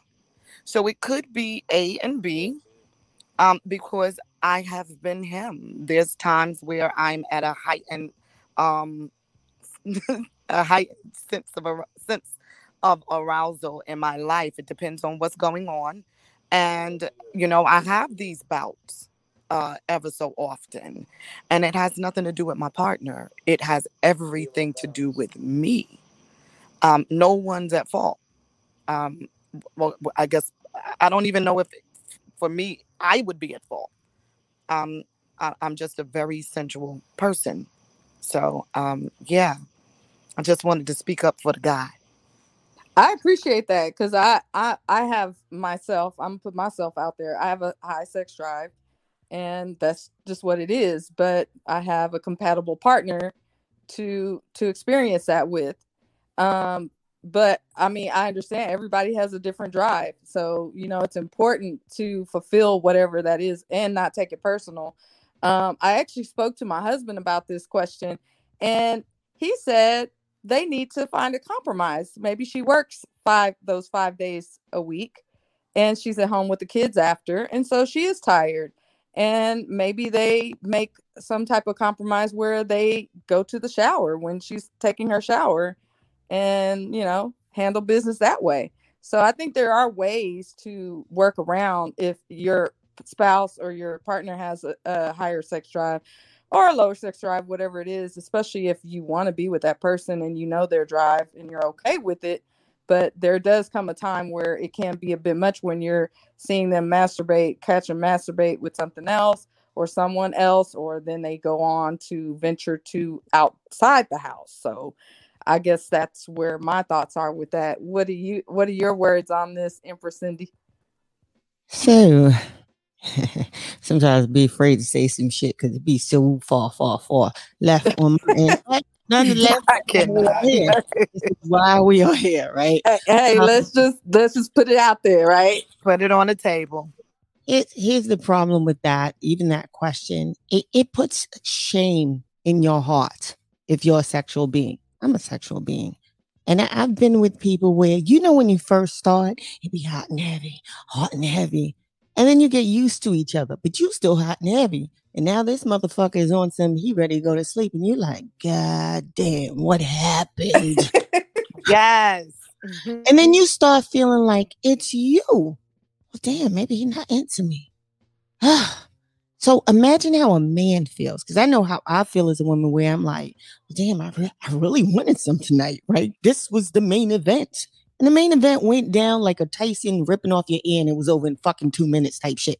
And you're like, and then you start feeling like something's wrong with you. And I, I think we have to get out of that um thing where we feel like something's wrong with somebody because they want to fuck be happy somebody interested in you still. I don't care if you 50 60 70 everybody needs to get the groove on. And it's amazing when mm-hmm. you're still sexually attracted to each other and you still find ways because everything doesn't have to be wham bam. It can start off as a foot rub and i ain't even gonna take y'all there but thanks Ashe, Ashe. All right, foot rub. Okay, Ashe. go I'm all for the foot rub now. All right, Ashe. Empress. Eh, speaking of foot rubs, we we we got bath day. What's up with a bath day? I I've heard of this. It it just is beyond me that it's actual fact. But uh Empress Cindy, um, I don't know if you're ready for the clip, but um yeah, we we're gonna talk about bath day and how this is a thing. And uh, let's see what what bath day's all about, guys. videos out. Okay, so I gotta stitch this super, super quick. But first, if you haven't, please go watch her videos. Please go like, share, and interact with her page and her content. She's amazing. Um, so for content, really quick, I am mixed. My three sisters are darker than me. We are not biologically related, but we were all adopted by the same white parents. We had bath day. It was every Sunday, Wednesday, and Friday. We did not deviate from the schedule. Didn't matter what you did in between. Didn't matter how dirty you got. If you needed a bath on a day that wasn't bath day, you weren't going to get a bath because it wasn't bath day. Like bath day is a living thing. There was one exception to when we would deviate from that bath day schedule, and that was in the summertime because we were on swim team and the pool was considered a bath. So people that want to come on here and say it's not a white or black thing, yeah, I understand there's exceptions to every rule, but I'm just going to go out there and say it's a total white thing. I'm going to prove my point even more. Me and my sisters were the only kids of color and black kids in our neighborhood. We were the only kids of color and black kids in our school. All of them had bath day. All of them, to my knowledge, had bath day. Like this is really a thing. When I got to college and I played basketball and everybody on my team was black and we would take showers, I noticed that everybody was using washcloths and loofahs and washing their legs and their whole bodies. And I just had my bar of soap. I was so embarrassed. So of course I copied them, right? And I do to this day because I know that's the right thing to do. But I went home and I asked my mom, I was like, Mom, why didn't you ever tell us these things? She said, Well, that's just not how we did it. It's not how my mom did it. It's not how my mom's mom did it. It's literally passed down this bath this bath day thing. Like, and they don't even teach us to put on lotion. Like, lotion isn't even really a thing either, but that's beside the point. But again, like I said, people that want to say it's not a white or black thing, yeah, yeah, it is. It totally, totally is. My mom, rest in peace, you know, she recently passed, but up into her 80s, still did bath day. Still. It is totally a white thing. And I'll fight anybody on that. I'm sorry, I just will. Did any Wow. of y'all have a bath day? What? You better Sometimes- wash your ass every day. Sometimes I bathe two to three times a day, depending on the weather. If it's hot, yeah, I've never heard right, of bath I've day. done that. The summer, I might take two showers. A Yeah, day, two showers a actually, day. Yeah, about two showers a day. Mhm. Yeah. Anybody else? Jackie? I'm shocked. I'm just Shocked. But it doesn't surprise me. I this one did for some reason. I can't tell you why, ladies, but this one shocked the hell out of me. I did not know that this was a thing. But yeah, like no, that that didn't go down in my household at all. Um, you sweat, you take a shower or a bath. You it was daily every day before bed because you're not going to go outside and then get into those sheets with all of the dirt, with the dust, with the bacteria that you pick up outside. You're not doing that. You know, um, wow. I, I'm I'm seriously in shock. Passing Yeah, I wonder if it goes back to the Moors teaching them how to bathe. I'm like, that's kind of where I went with it to down the down the rabbit hole. I'm like, what would what would make them, you know, think not to sh- not to bathe on a daily basis? But is it something that that that's a part of their heritage or something? I don't know. What do you think, Cindy? Okay, so wait. Uh, uh, uh, I'm I'm gonna use a little bit of logic here, because a lot of times we hear stuff and we think that's what it is. Now, do I want to believe that white folks have a bath day? I don't want to believe that because honestly, remember when we were growing up and like somebody like white got wet and they smelled like dog. Do you get what I'm saying? Or how about when Mhm. you, your you know some of you sisters are light skinned. The dark skinned sisters would say, You don't use lotion. I've heard light skinned people, what do I need lotion for? I was under the impression that be, the lighter your skin, you didn't need lotion. Do you get what I'm saying? I mean, these are things we come up Yeah. with now when we're Right. and stupid shit. And nonetheless, we perpetuated. Um, or just saying that um, you know, everybody is, I don't know, there's a bunch of like things. And so when that lady says it's a thing, and then you meet somebody, and I'm like, no, I fucking bathe. The same way you went to school and there was always somebody musty. They wasn't white. What, what, what, what happened to them? They forgot to be black. Do you get what I'm saying? Was it was it a thing? And I understand in certain uh certain uh countries there's not enough water. So now you have to bathe down by the river. Or maybe you uh, do you get what I'm saying? So I mean, I feel like there's there's more to it. I don't want to be like not not defending the whole thing, but I it just sounds so like I don't know. They're making it about them. I don't I know the shit sounds weird. Right. It just so weird. Like who doesn't want to it's a hundred degrees outside. Why wouldn't you want to bathe? Now, don't get it wrong. Any of you ladies have been so super depressed, lost a family member, had a breakup. You were not hitting the showers. Let's keep it a fucking buck. You were laying in bed like you about to motherfucking die. Okay, bath. What is bath day? Do you get what I'm saying? That is not Who am I? yourself heal. So that's what I'm saying. There are moments where you go, I can't move out this bed. I can't. You know what I'm saying? Because mentally you ain't even there. Now, is you bathe every day? Yeah, but there are times where you're going through things in your life. You won't eat, you will lose weight. Is there eat day? No, but there are times where the mental health is fucked up. And guess what? You're not showering. You're not eating. I've been there. It don't make me white. It I've been there where you just don't want to fucking move. But if there's a bath day, I guess uh, I don't know. Thanks for saving us more water for black people to bathe in. I don't know. but but there are other cultures and religions that don't believe in bathing every day too. I mean, outside of the white culture. So I've met, you know, and I don't know if they're Indian of the Indian descent. I don't want to just put that label on them. I don't know if it's a religion or belief thing, but where they take a bath once a once a week. And we've I've worked with nurses, and I'm like, you could smell it because they put loads of perfume over the funk and it, it was bothering some of the patients that i would come in after that nurse and they're like do i have to have that nurse again? Because her perfume's too loud and you could smell other stuff and they just would complain about it. But i mean i, I don't necessarily I wouldn't necessarily say it's a white person thing. I would say it's probably more of a cultural thing or an upbringing that they they may have had so Em- empress An- angie did you want to touch on it Um, well, just listening to that, and I don't know if anybody mentioned it, but just thinking about it because in in other places that's not in the U.S., I think somebody did say right.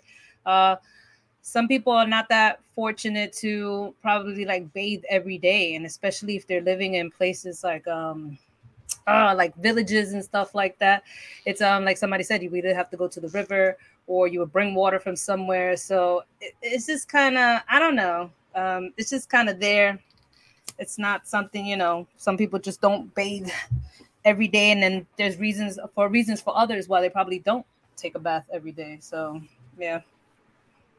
That's what's up. I I, I definitely agree. I don't know that it's a, a white thing, but I, I don't know if that's something um, that because she's in America, I'm assuming she's Amer- in America.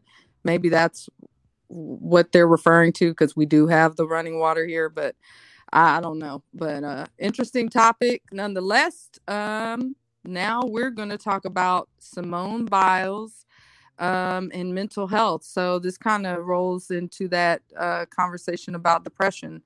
Um, Empress Cindy, roll the clip. Mental health taking center stage. As new information emerges about what caused superstar Simone Biles to take a step back from the mat. And she did this at the biggest stage in the world of sports to help us understand here the toll that such Olympic sized pressure can take on mental health. Psychiatrist, self care expert, Dr. Janet Taylor. Good to have you here with us. Also, Dr. Ashton uh, here with us for this conversation as well. And, and Dr. Taylor, I'm, I'm fascinated by the conversations I've been having with friends and colleagues about this in particular. And this idea that she's at the biggest stage in the world and it's the most uh, coveted, really, title at the Olympics, the women's all around. And she said, you know what? My mental health is more important than even that thing. What are your impressions? What did you think when you heard uh, about her stepping back?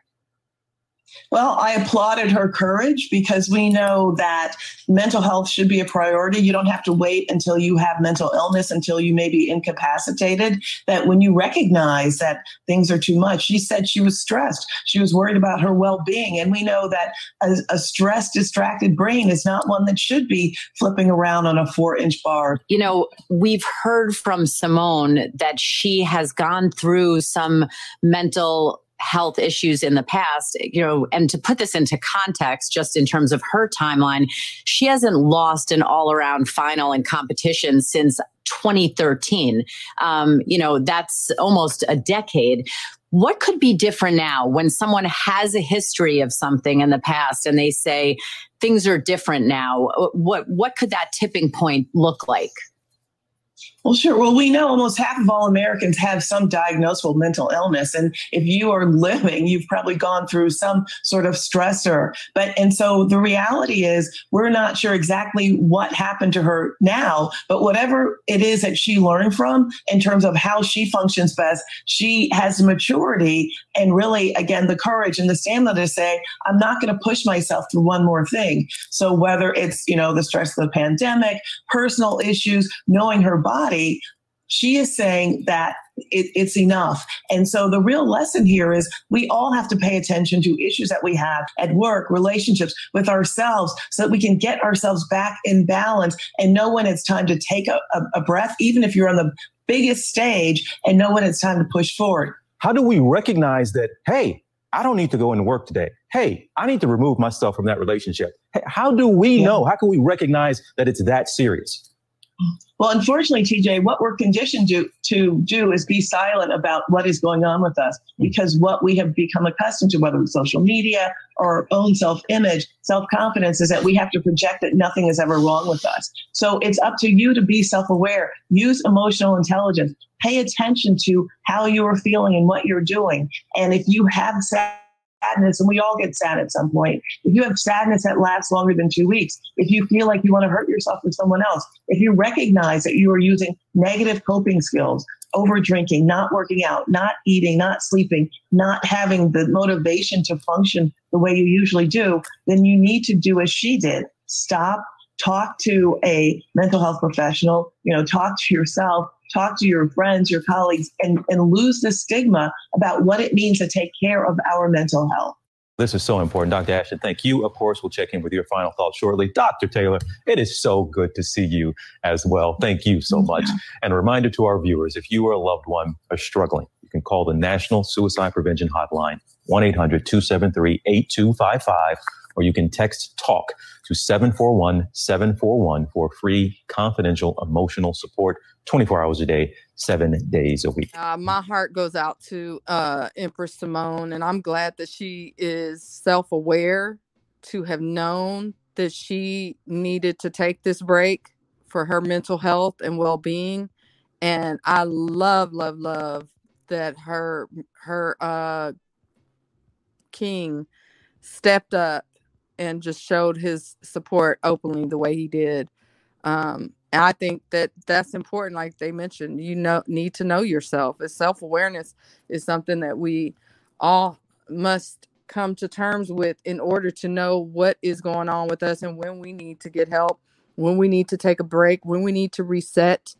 And so I think that's excellent that she took and she's showing the the younger generation that this stigma uh, especially for uh, our community melanated people that it is okay and she shouldn't be ridiculed in my opinion. I don't i think there was some uh, politician here in texas that tried to go in on her and called her embarrassing.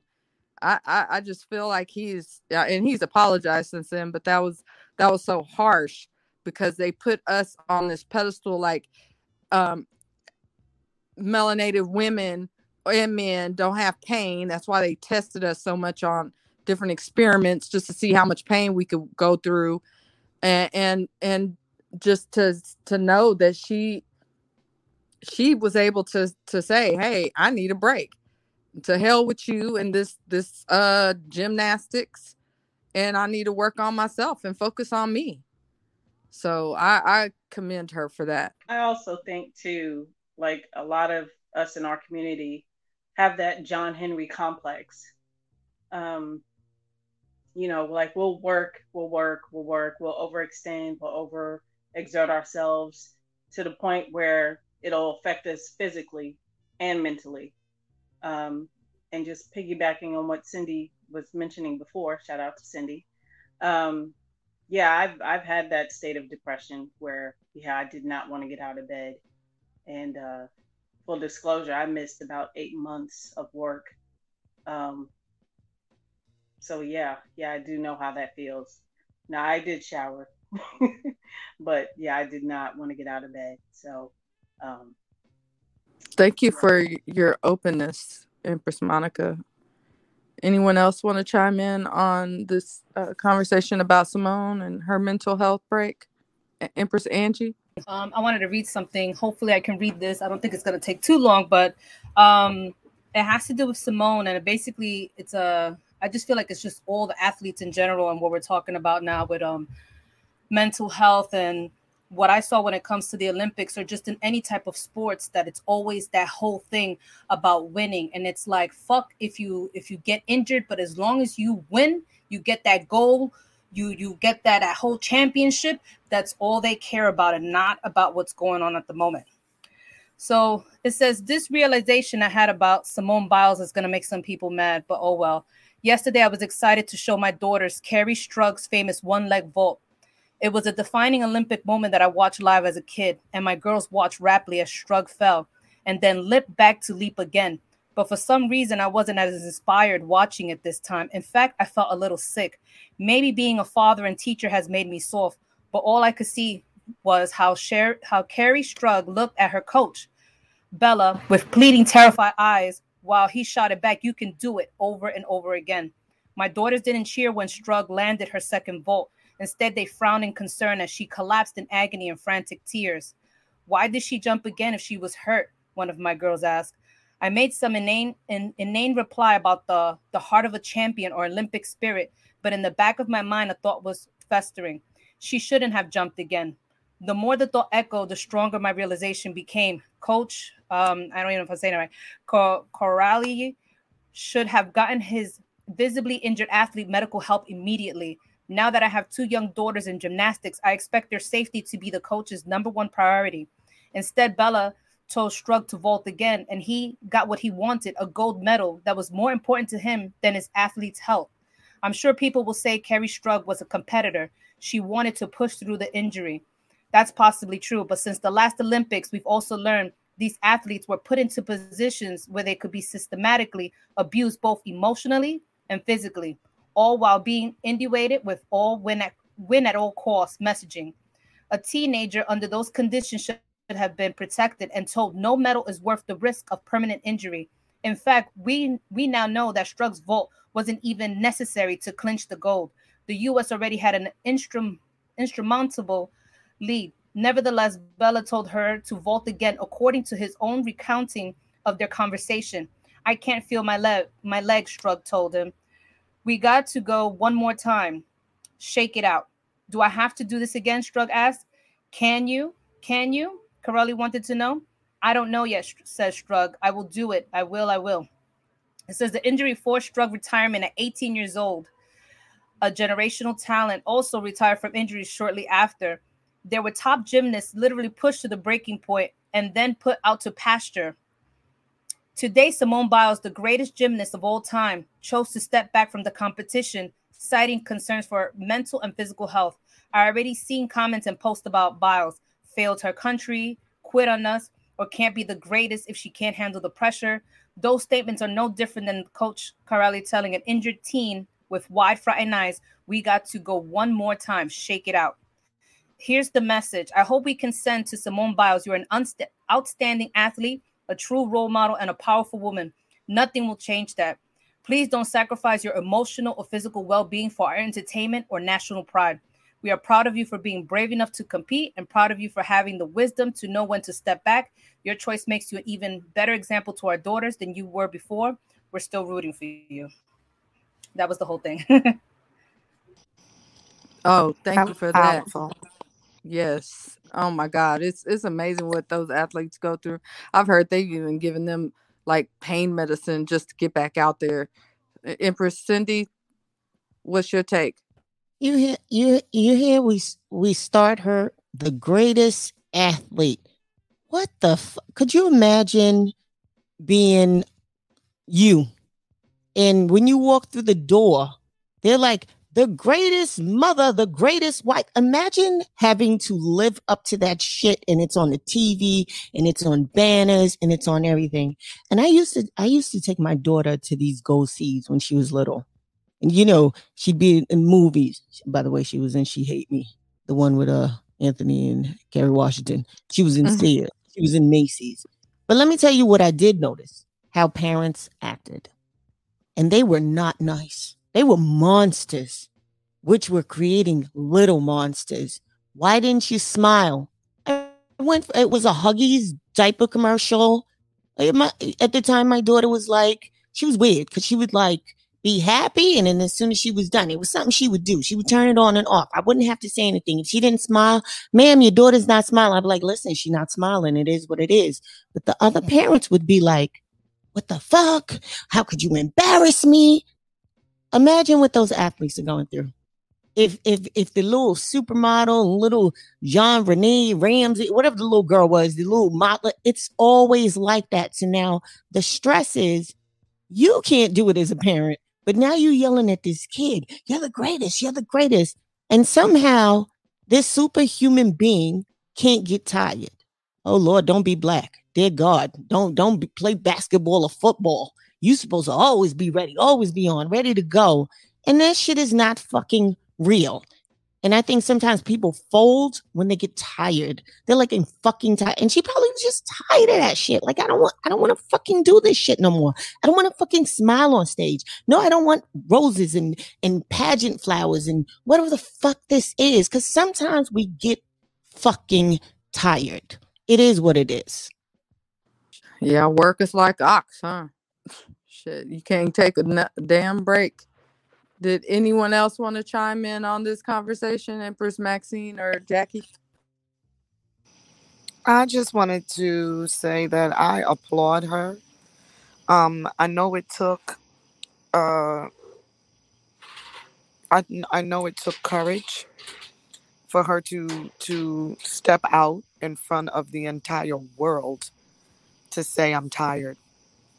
Period. We we don't get that luxury of doing that often. Um, sometimes we just try to, you know, rise to the occasion and try our best not to fail in front of everybody, but we're human. And for her to do that in front of um, our daughters, to, to watch her, it, it should make them comfortable to say, you know what, I'm human.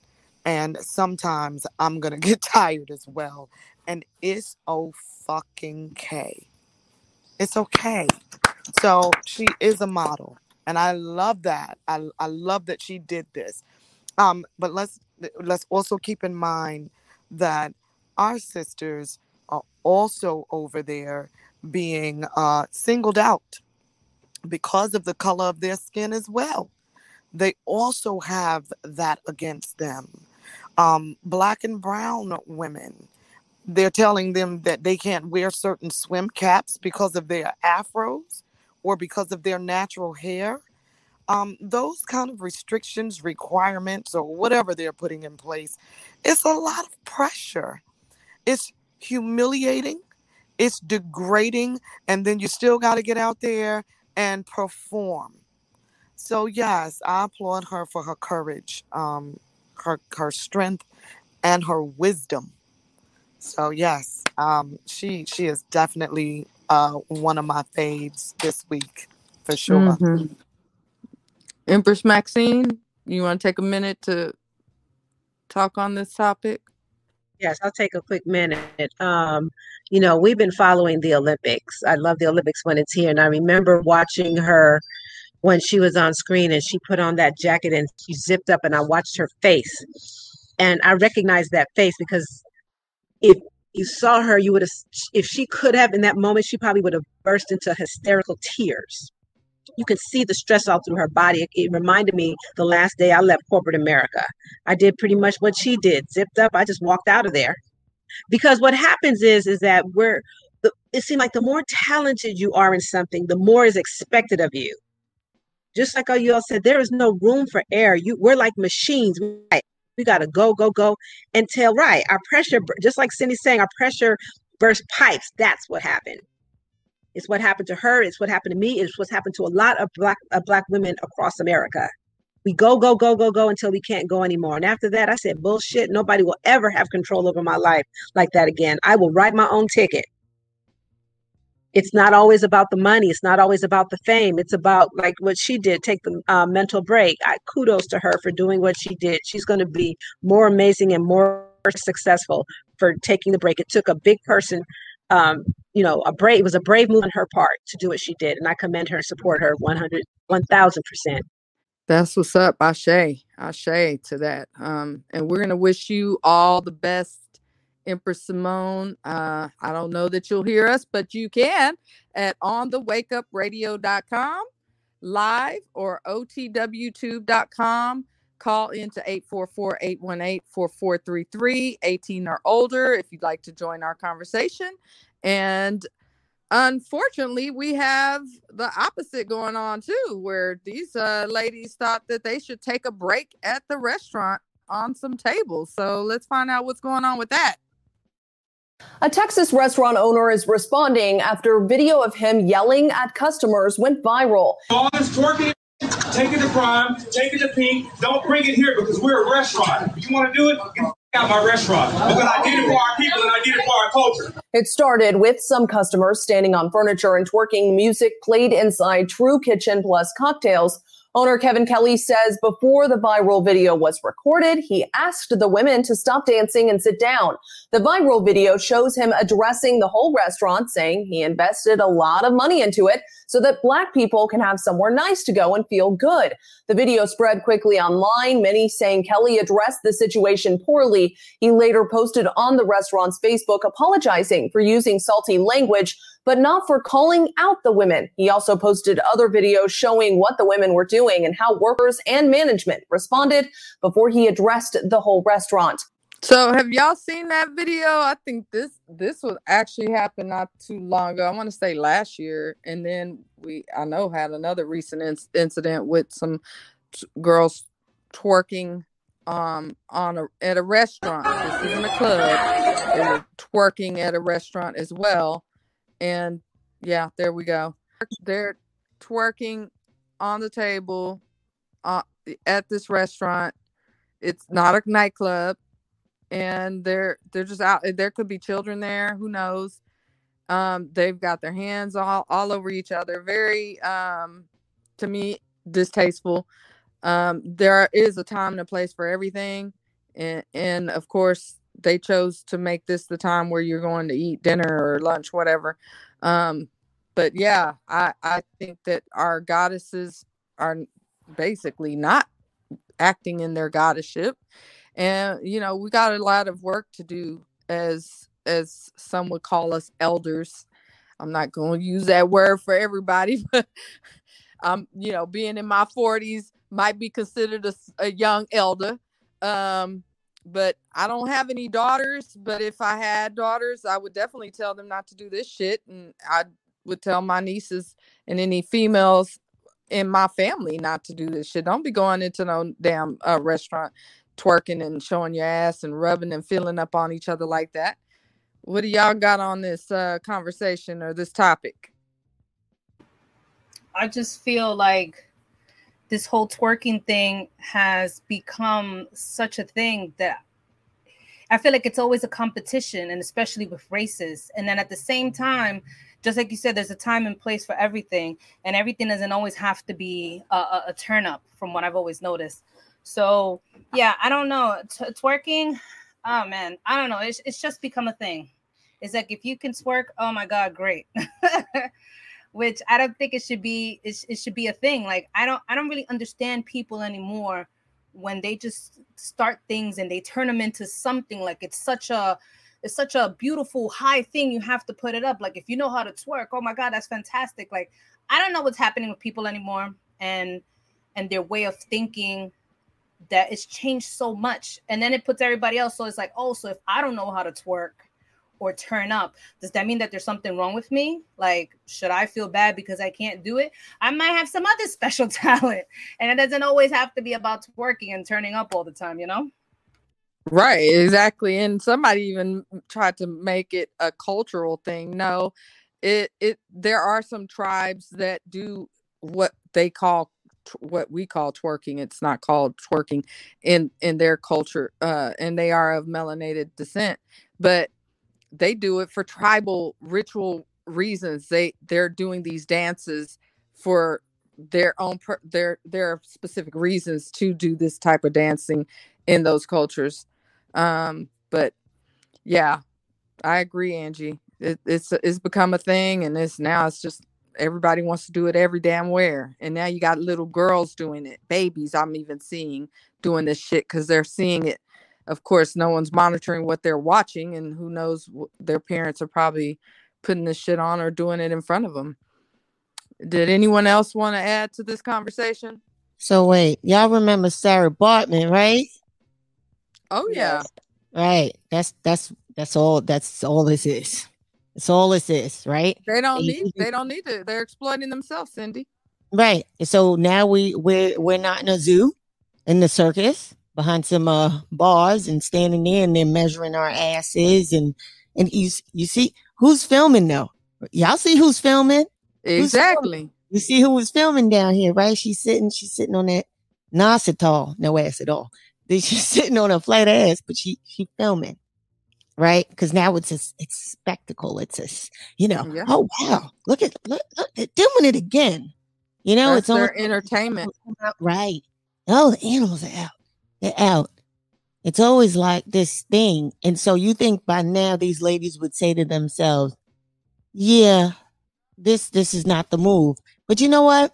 Honestly, between the MTV and the BET and you know, the Mystikal and Shake It Fast, Watch Yourself, you know what I'm saying? Even though the man had went back to jail for rape. But nonetheless, you think that you nobody does the behind the studies of what the hell they're singing. But this this is like just something that's put into the psyche of the children. And I, I, I do say children, but some Mhm. even like some older people, they they act like children because they'll go into this. When I go to a restaurant, I be on my bougie shit. Okay, if I saw somebody doing this shit, I'd be like, uh, mm, no, no, this, no, no, I can't. Or uh, for real, for real. Like I think this is like making a mockery of yourself, your body parts. How in one uh, breath you can say, I don't want to be objectified and sexualized, and you spreading it wide open, then you need to go work at a strip club. Go do that, and you'll get your dollars for that, boo. Do you get what I'm saying? I'm not no hate. People do what they do. People, pe- people's talents are people's talents. I, I can't, you know what I'm saying? But this shit right here, there are ch- children around, there are other men around. Imagine you on the first date and somebody doing this shit. You like, well, goddamn. But that's the kind of that's when you find out what kind of man it is, right? Because he be looking, he can't even look at you no more. You be like, this motherfucker. Right. Um, So, I mean, yeah, this right here, I just think it's embarrassing and we should not be uh, acting like that. But who am I to tell people what to do? I just personally wouldn't want to eat somewhere like this. I wouldn't want to be around that crowd because I don't know if y'all know, black people are really conservative. We are really conservative. And plus, we're the ones that started the Republican Party. I don't know if y'all know that, but that's the history. Like, we are truly the most conservative, conservative people on the planet. Forget that they show all this shit. We are very conservative. Just throwing that out there. Facts. Facts. Um, full disclosure, I actually won a twerking contest in my mid 20s. Um, I made it to the finals and I got beat out by a stripper. But that's neither here nor there. It was actually a contest that was going on at a club. We were in a club setting, you know. Um, Mm-hmm. At that time, uh, actually, I still love dancehall, but I was really heavy into dancehall music. So the moves, I had them then. Um, but like I said, it was a club setting. There would be no way in heck that I would ever do something like that at a restaurant. Um, it's very distasteful. And like was mentioned earlier in um, in this conversation and before in another podcast, like I get on my daughter all the time for always trying to live her Instagram life. Um, I've gone through her phone when she's been on punishment and seen videos of her twerking. And I'm like, are we serious right now? And we'd have to have that talk. So, again, Yeah. trying to curb that behavior from her being a teenager to seeing these grown adults doing it. And like uh, Angie said, it's like, it's really like they're in some type of competition. Okay, well, if you're in a competition, go to the club and compete. Right. Make some money off of it. Go do a twerk contest. Exactly. Get paid for it or go, you know, go strip it out somewhere. So yeah, it's it's it's sad saddening to see, but I know, you know, a lot of them are young, they're young in the head and they don't have any guidance, apparently. Um, I just wanted to add, I, I- is it a product of our environment? I just want to know, like, is is that a prod a product of our environment? We're glorifying it. Jackie, but honestly, I think it, it's really it's it doesn't help the fucking TV. The TV is the you know you got school indoctrination. but That TV, that fucking TV is everything. The television actually tells our children how to act, how to behave. We should be doing that, and that goes back to the whole sexual agenda and everything. Is we need to say, "Oh, I know you see what's going on." Let me tell you something. When my kids are watching a movie and I walk in and I see somebody kissing, I go, so let me tell you about kissing. Let me tell you about um, you know, this halitosis. The kids be like, oh my God, every time you come downstairs, don't nothing be happening. But now some sex pop up and you pop up with some excuse to try to explain this, and it embarrasses the fuck out of them. But nonetheless, I'm always there at the right time, like Mary Poppins. I'll pop and be like, so you know when they're having sex, right? You think they're using con? Yo, the kids hate when I do that shit because they go, "Oh my god, why you always got to be so?" Because you got to be there. They're seeing stuff and they're developing their own thoughts. There's a difference of going, "Oh, I can't get pregnant if I jump up and down," but and then hearing your parents going, "Listen, there's birth control, there's condoms, be careful, there's ST." If we're not talking to our children, they're gonna go out there and do that. My daughter once it, she set up an Instagram when she was 15, and I said to her, "Do you have a business?" And she said to me, "What do you mean?" I said, "Because it don't make sense for you to be on social media. My friends are." I said, "And and what company do they have? What Fortune 500? You know, Mm. because that was my thing. If you're gonna be on social media, you better be selling anything but ass." Because we don't sell ass. That don't work like that. Do you get what I'm saying? Right. So that was me. But most parents just kind of leave, you know, it's not on purpose. And uh, friends will take you to hell. That's the, I always say the kryptonite is the friends. The friends, are, girl, don't worry about it. Don't listen to your mother. Don't. Just, no, I get it, Monica. Because they, the, the friends will walk them all up in the hell and then leave them there. Now you got to sort it out how to get them out because the friend will leave them. But we don't realize that We are the first line of defense. We need to go in and be like, okay, you see this behavior? Listen, some people do do that. But guess what? Because these children are half of us. I know myself. I know how I was when I was younger. Do you get what I'm saying? And so they're half of us, and we have to approach them like they are us because they are and not always be mad or upset, but kind of walk them down the alley where we kind of go, listen, I know everybody's having a good time. Maybe you might not want to drink too much because let me tell you about a story that a girl got raped. Let me tell you what happened when somebody thought that it was okay to have sex. And now, you get what I'm saying? Where you kind of make them feel like, okay, mom is telling me a story. She's not angry at me. And, and you know because we come up in an uh, era where you get boxed down and slapped up and and whoop for everything for just even moving your neck Just for questioning blinking- blinking your eye. Do you get what I'm saying? So these ladies didn't really get that love. I call it love. It is love though. Yeah, that's that's what's up for real. We we got to be the first teacher. My uh three year old calls me teacher sometimes, and at first I was like, "Why are you calling me teacher?" And then I thought, "Oh, that's what I am.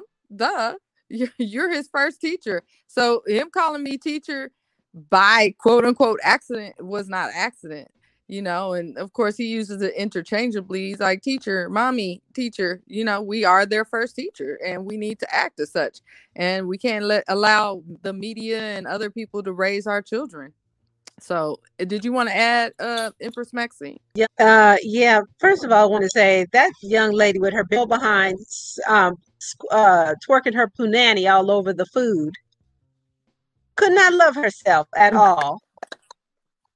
I don't want your nasty punani all over my food. I'm paid my money to sit there and eat in that restaurant. Get your fat ass off the place and go to some place that's appropriate and do that. Learn how to cook a meal. Learn how to bounce a checkbook. Learn how to clean your house. And if you know how to twerk, then you're a super catch. But don't think that that's all that you have to offer. And that's what these girls are just thinking that they looking at Cardi B. No, Cardi B got money. If it don't work out with that person, she can go to the next one. You don't. You're you're working everyday woman. You got to go out there and still prove yourself to somebody. That's what they believe. These young girls, all they got to do is shake their ass. Learn the other traits, and if you shake your ass, that's just a plus. That's all I'm saying. Yeah, you know, right. Cardi B got a man and a family. She's good. She's good. Right. You're not her. That's not Ex- your life. that is so true empress maxine you are You know, and on it's just point. so, and to me, there's no leader in that group. Like, what kind of friend, kind of, kind of friendship is that? All y'all together. Not one of them say, "Girl, come on now, talk her off the ledge." No, You know, sister, come No, on down from put there. right- You not. That's not who you are. But they They cheered put her her right on. the Her friends bag. cheered her on. Uh, now I bet what you they she most of them probably not even friends. What if That she lose her job if she works and her boss sees that, or all of them, whoever it was, you know, just like these racist. We you know we talked about not too long ago how these racist women Karens they get found out and they lose their job. You know, what if what if she lose her job or or her boss come up And and say, hey, I thank saw you you. working that ass. You gonna give me a little bit of it? You know, now I saw you out there working that ass now, girl. So what you gonna do for a little for a little promotion? Karen is fired. So if Karen Exactly. could get fired, what does that say about us? Okay. Yes, and that's You don't learn, exactly but they're gonna learn what today. saying. You know, they they're drawing the wrong attention because as soon as a brother comes up and palms one of on their asses, they'll be ready to throw them paws. so, what attention are you looking for? Is it to go viral and become that overnight sensation on social media? Because, uh, you like we said, we saw who was recording, and I'm gonna tell you what happens. That person recording is gonna capitalize off of that video because it's gonna I go viral gonna and they're gonna get paid and they're gonna learn how to twerk themselves and get paid again doing the exact same thing. And that's how it's working out here especially in the tiktok world. You know Exactly. it's sad it's so sad that our young women um portray themselves in in such a negative light that there's nothing more to us there's no more substance to us than our bodies and that's the way that we are viewed in in front of the entire world so you know um we just have to continue to try to teach them encourage them to be their best selves, that they don't have to do all of that for attention, you know? And if they do want that kind of attention, there's a pole and brick and mortar buildings for that. And they can get paid hand over fist. You know, they might have to take a little extra clothes off, but hey, if you're going to do it, be the best at it. That's all I have to say. yeah, um I agree. You need to go get paid for it. I don't agree. I don't. Hey, to each his own. I'm not telling anybody to go out and and be on a pole, but damn, if you're gonna go out here on damn food and shit and my drinks, I would have her pay for my shit because I'm not eating that anymore. Like Empress Maxine said, you need to pay for my food, and they sat up there and, and helped her twerk. So she might be like, "Well, y'all help me, so you pay for your own food, even if you didn't finish it." So yeah, but um, we're gonna segue onto a natural hair topic. Um, great discussion coming up here. Let's see what we got. Submit to this job because of my hair. I'm by myself because of my hair. I won't go to this party because of my hair. Keep going. I don't feel confident because of my hair.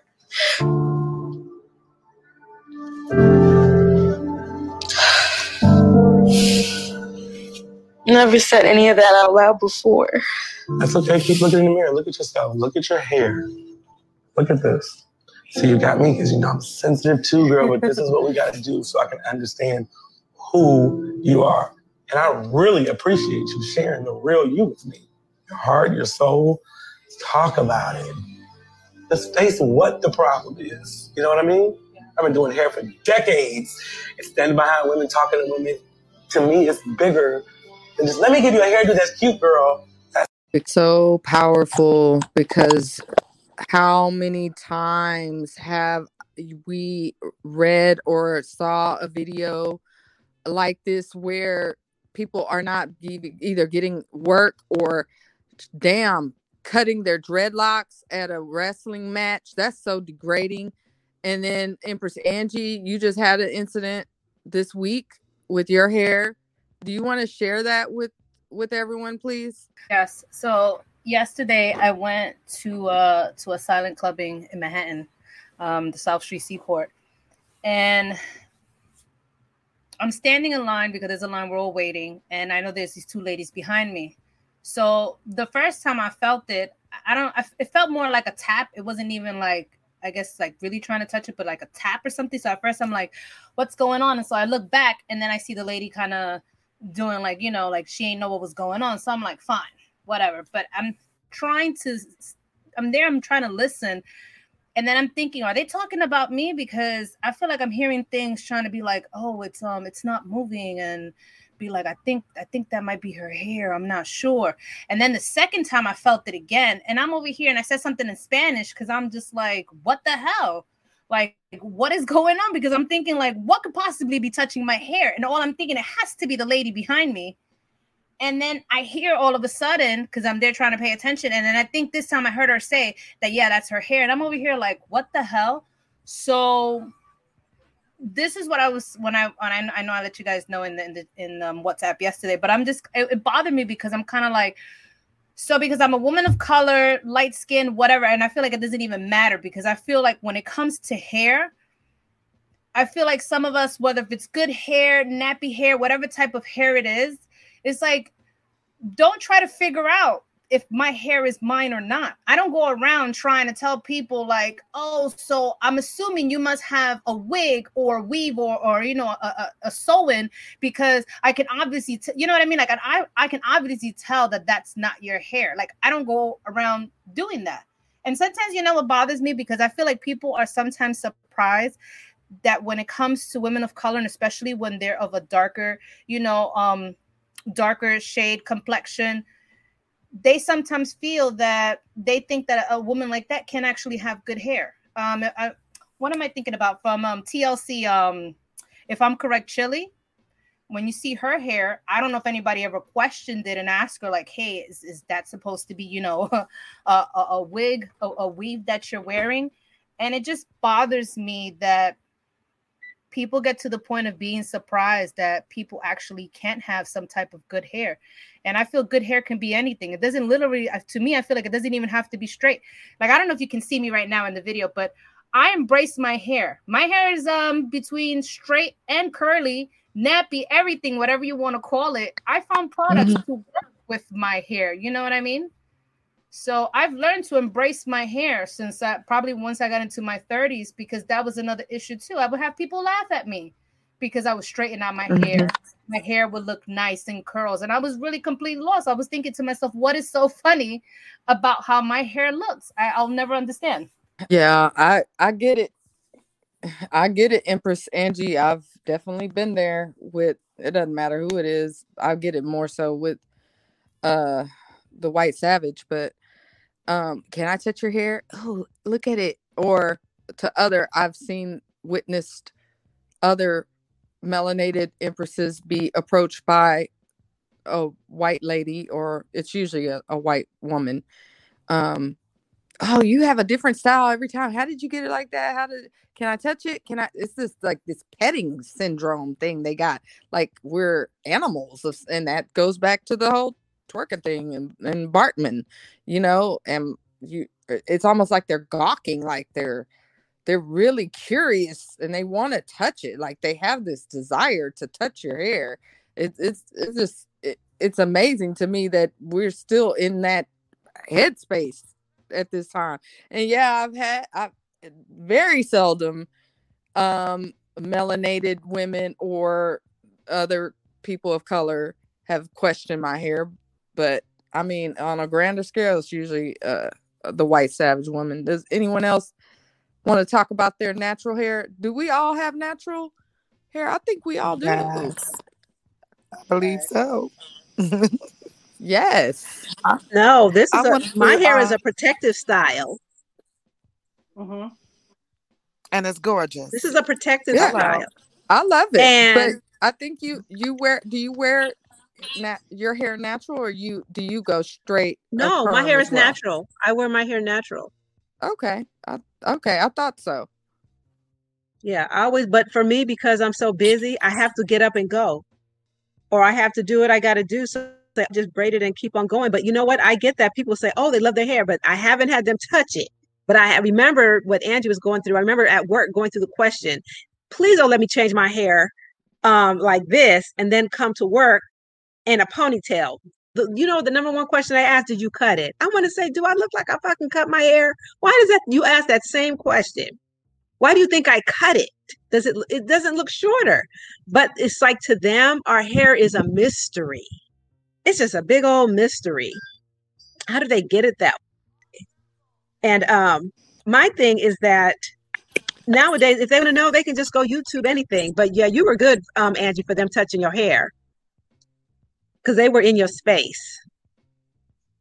I don't know if I could have been so kind.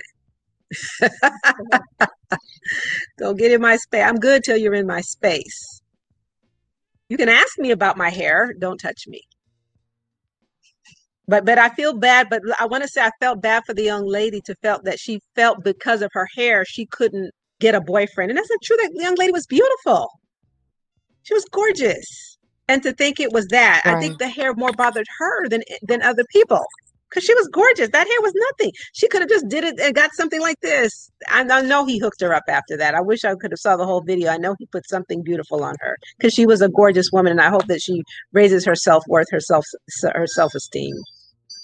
Yeah, I think it goes back to self love. Um, Empress Jackie, I know you have to to head out. Did you want to add before you have to head out? Yes, ma'am. Um, uh, yes, I, I will. This is my last statement, and then I'm out, uh, so I can travel home. It's already it's dark, dark. But I just wanted to say, and growing up, um, I have 4C texture hair, and I remember at one time I did not like the ponytails that my mom would give me because they would just be so stiff and standing straight up on my head like little horns. And I cried one day and she said, Let me tell you, I said, I don't have good hair. There are other girls that have good hair at my school. And, and she said, Let me tell you something, as long as your hair grows, it's good hair. if you ain't bald headed and with bald spots on your scalp with alopecia, you have good hair. Good hair is hair that grows, period. So, right. With that being said, I just wanted to say that, you know, we have to be very careful about what we teach our daughters um, uh, about loving their hair, whatever texture it is, whatever color it is. It does not matter. All hair is beautiful. even playing with you. Won't even like I'm kids. so ugly. what? Don't say that. Don't say that. Don't say that. You are so pretty. You all shut up. Go in the room. You when you look at yourself, you supposed to say, I'm so pretty. You are so pretty. Do you hear me? You got the prettiest little dimples. You are too cute. Oh. Oh, no, you gonna make me cry. You're not ugly. Baby girl. Oh, oh my God. Ariana. You're not Baby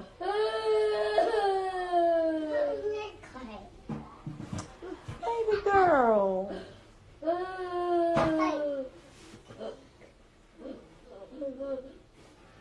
You are so pretty. You are like you have this beautiful chocolate skin.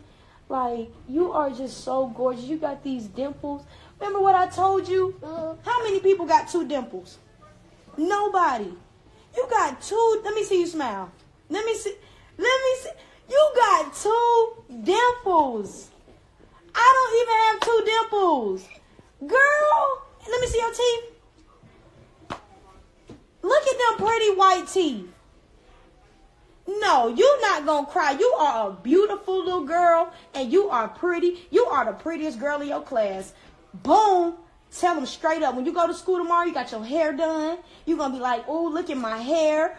Oh, look at my shoes. Look at my clothes, baby girl. You are beautiful. Black is beautiful. And if don't nobody ever tell you, I will tell you, you are gorgeous. You are so pretty. And you're gonna grow up and you're gonna be everything that you can be. You're gonna be the greatest nail tech, the greatest beautician, the greatest lawyer, the greatest doctor, the greatest teacher, whatever you wanna be, the greatest speaker, the greatest uh, entrepreneur, whatever what you wanna be. What you wanna be when you get older? Oh, the teacher. You wanna be uh, your teacher mean to you? So guess what? When you become a teacher, you don't be mean. You be a nice teacher. You be you gonna be Miss Miss Cotton. That's what they gonna call you. Miss Cotton. You gotta be happy all the time because you're a little kid. You only four, and you should not know nothing about being ugly because you are so beautiful. You hold your head up. You hold your head up. Okay? Okay? Have a hug? I love you. And you're so pretty. You got a beautiful heart and you just have so some good manners. Come on, let's finish your hair, girl. Oh, hair. Come on, we ain't got no choice. We ready to get we ready to get out this chair. Come on.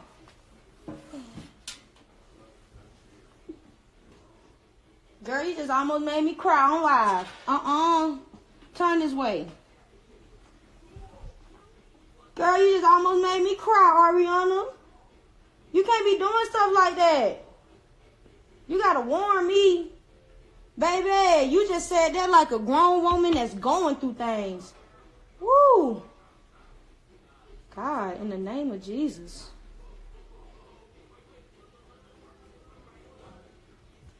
Girl, you are so pretty. I can't believe you just said that, Ariana. You just made me mad. You just made me so mad. I can't believe your pretty self just said that. As big as your smile is, and the pretty, as pretty as them dimples is, you gonna call yourself ugly. Girl, I should whoop your little butt. You are too pretty. You talk like you got manners. You know how to have a conversation. Um, and I think the reason why we have a lot of people that are so intrigued with our texture is because we can do so much with it. We can flip it, curl it, uh, you know, straighten it. When we wash it, it curls back up. It's tightly coiled or spiraled, and it's and with them, it's only a few textures. So of course they're intrigued by something that's so amazing and so beautiful. Who wouldn't be? So we need to be proud of it. If they can be intrigued by it, that should tell you right there that we have something special. So no one should be ashamed of their of their texture at all. Um, be proud of it and rock it, rock it well.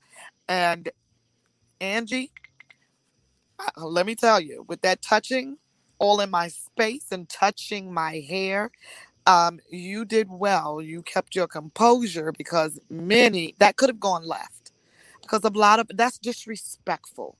It's disrespectful on so many levels, uh, especially with COVID floating around out here. You don't want anyone even um, six feet close to you. So, especially close enough to touch your hair. So, um, I commend you, sis, for just keeping your composure and taking the high road and, you know, um, keeping it moving. And that's, that's, their Mhm. So I just wanted to leave you ladies with that tonight. It's been a wonderful show. Thanks again to all of you. Uh, Queen Cindy, you rock. Ladies, you rock. And I can't wait until our next show. With that, I digress. Peace and have a good night, beautifuls. Peace, Empress. Thank you for for gracing us. Empress Cindy, what's your take?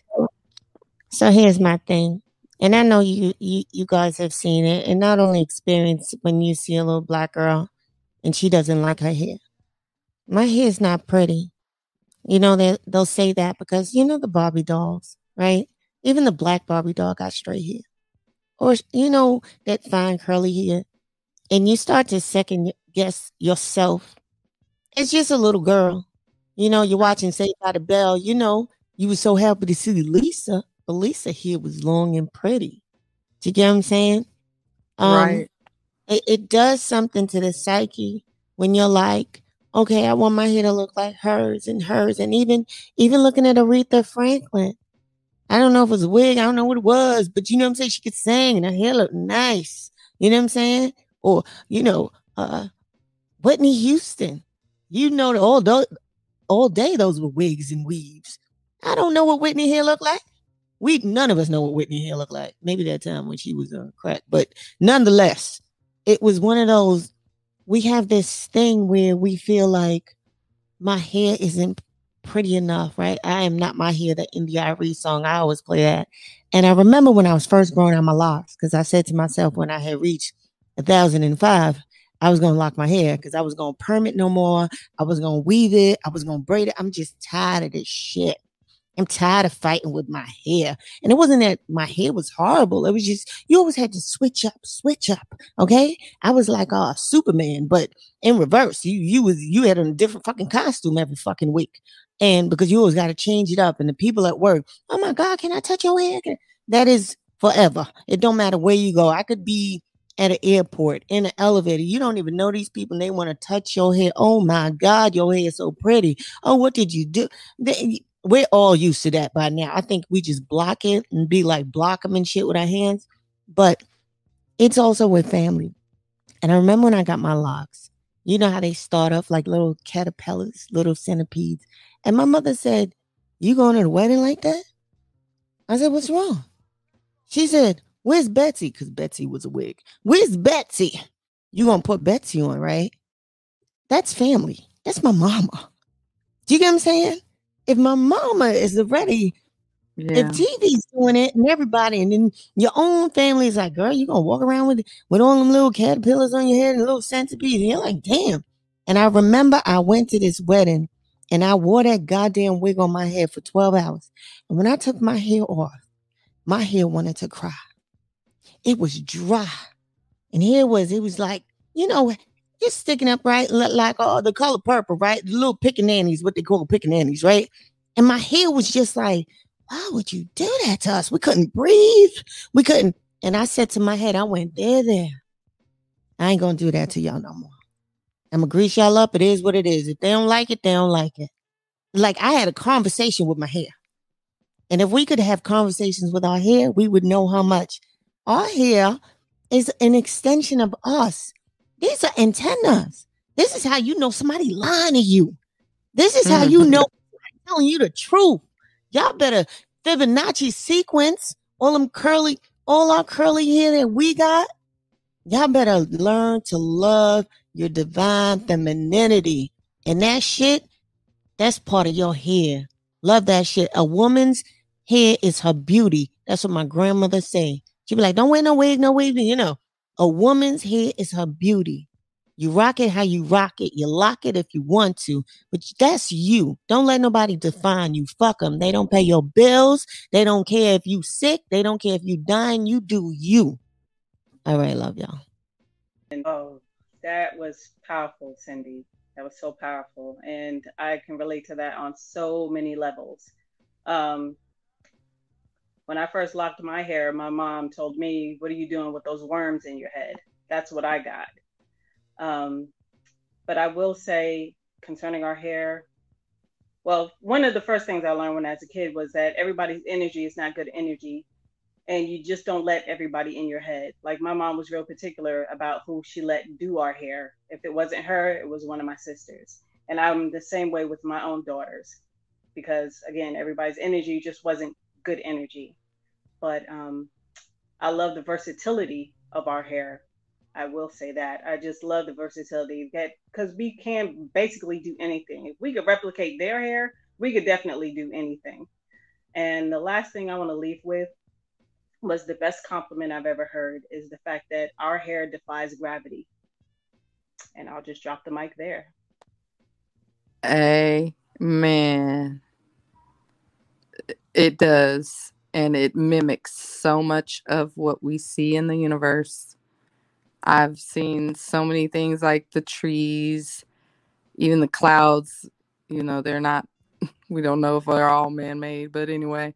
Um, yeah, our hair mimics a lot of what we see in earth and it go it does go up it goes towards the sun and i definitely a- agree with that energy th- thing because that's how we were brought up it's, it's like and not, not everybody can just be in your head and i don't like any, just anybody's energy in my head as well so i agree with that so now that we're speaking on how grateful we are about our hair and how much we love our hair, Empresses. We just want to take some time. One of our sisters um, suggested that we have a moment to just give five things that we're grateful for. And so we can just go around and that way, you know, we can kind of give our thanks to whomever we choose or whatever we choose and end our show on a positive, uplifting note. So I'm gonna go ahead and start with Empress Angie. Well, when I when I thought about it, because I saw the question, um, I thought about it. I'm grateful for for breathing, being alive, for having a roof over my head, um, for my creativity, for being, um, can I say, a caring, giving person, and what else? Um, I'm just grateful for just being me. So thank you, ladies. That's love. And thank you for being you. We appreciate you. Empress Maxine. Yes, thank you. First of all, yes, I'm grateful for waking up each and every day because I always think it's a blessing to be waking up. Um, I I'm grateful for family because I'm very big on family and and I know that it's the bond that holds us together. I'm grateful for friendships and new friendships because I get a chance to broaden my horizons. Um, fourthly, I am grateful for overcoming obstacles. Um, I've had some hurdles recently and I overcame them. I just passed the AHIP Medicare certification. I'm happy about that. So, overcoming hurdles.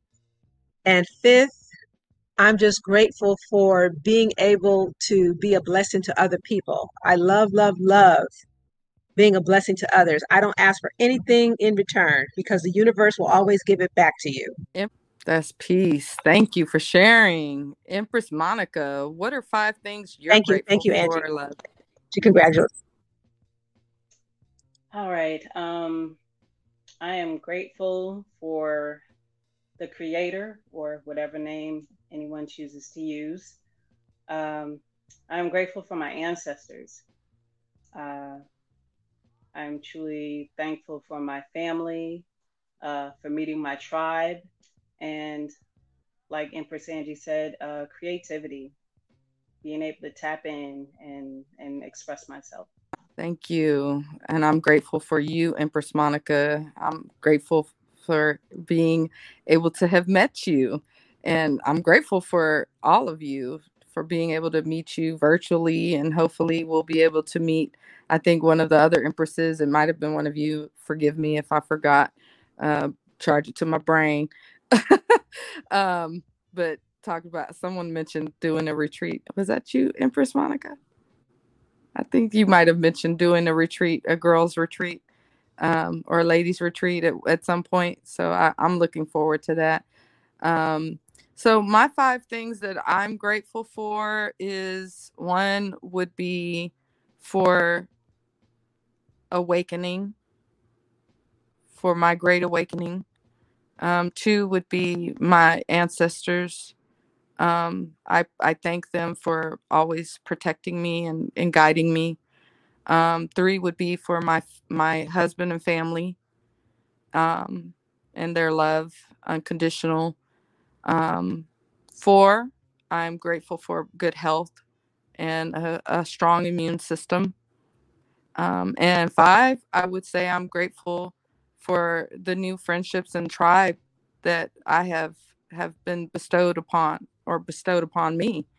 Um, I'm I'm thankful for that beyond measure. So um, thank y'all for I will say six would be for you guys and I would say hope to be my tribe as well. But um, so pleased to have met every one of you in in the space. Empress Cindy, we're thankful for you.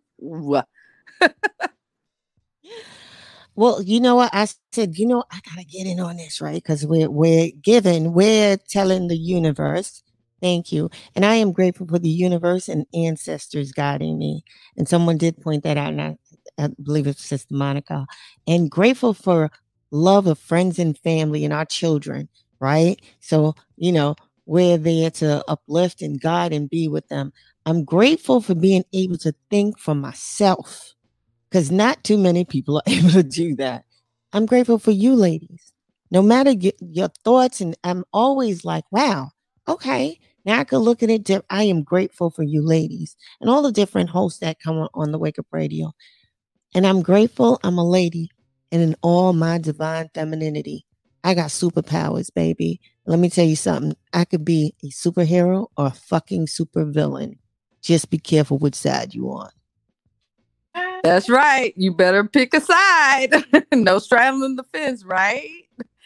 So, with that, um, we want to thank our audience for joining us on onthewakeupradio.com. You can find this podcast, which will be uh, re aired on otwtube.com. Please join otwtube.com um, at, at otw.com. Tube.com. And then, uh, of course, you can catch replays on SoundCloud, iHeartRadio, Spotify, Stitcher, Apple Podcasts, Google Podcasts, but please join OTWTube.com uh, for melanated people. Of course, we have others, but we would love for our melanated people to help to bring our own, build up our own platforms. That's what this is for. And so, with that, I want to say good night and thank you again. And thank you, Cindy Ashby. Shout out to our producer. And we are out. Peace, empresses, peace, goddesses. Much love and have a blessed, great week. How to sign up for OTWTube. Type in OTWTube in your browser, it will bring up the homepage then you click the little man with the plus sign to open up an account. Use your best email, select a username, and then enter a good, secure password.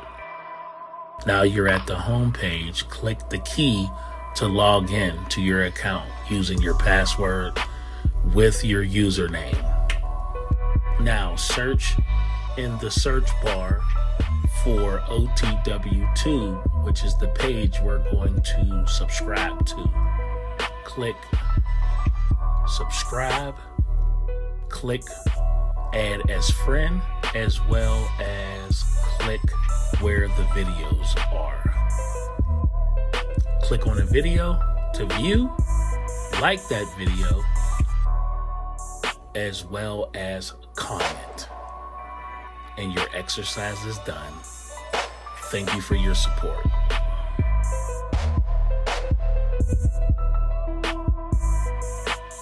Look it up. Flawed individual. Thanks for keeping the lights on, Deang. Cindy Ashby Production. On the wake up.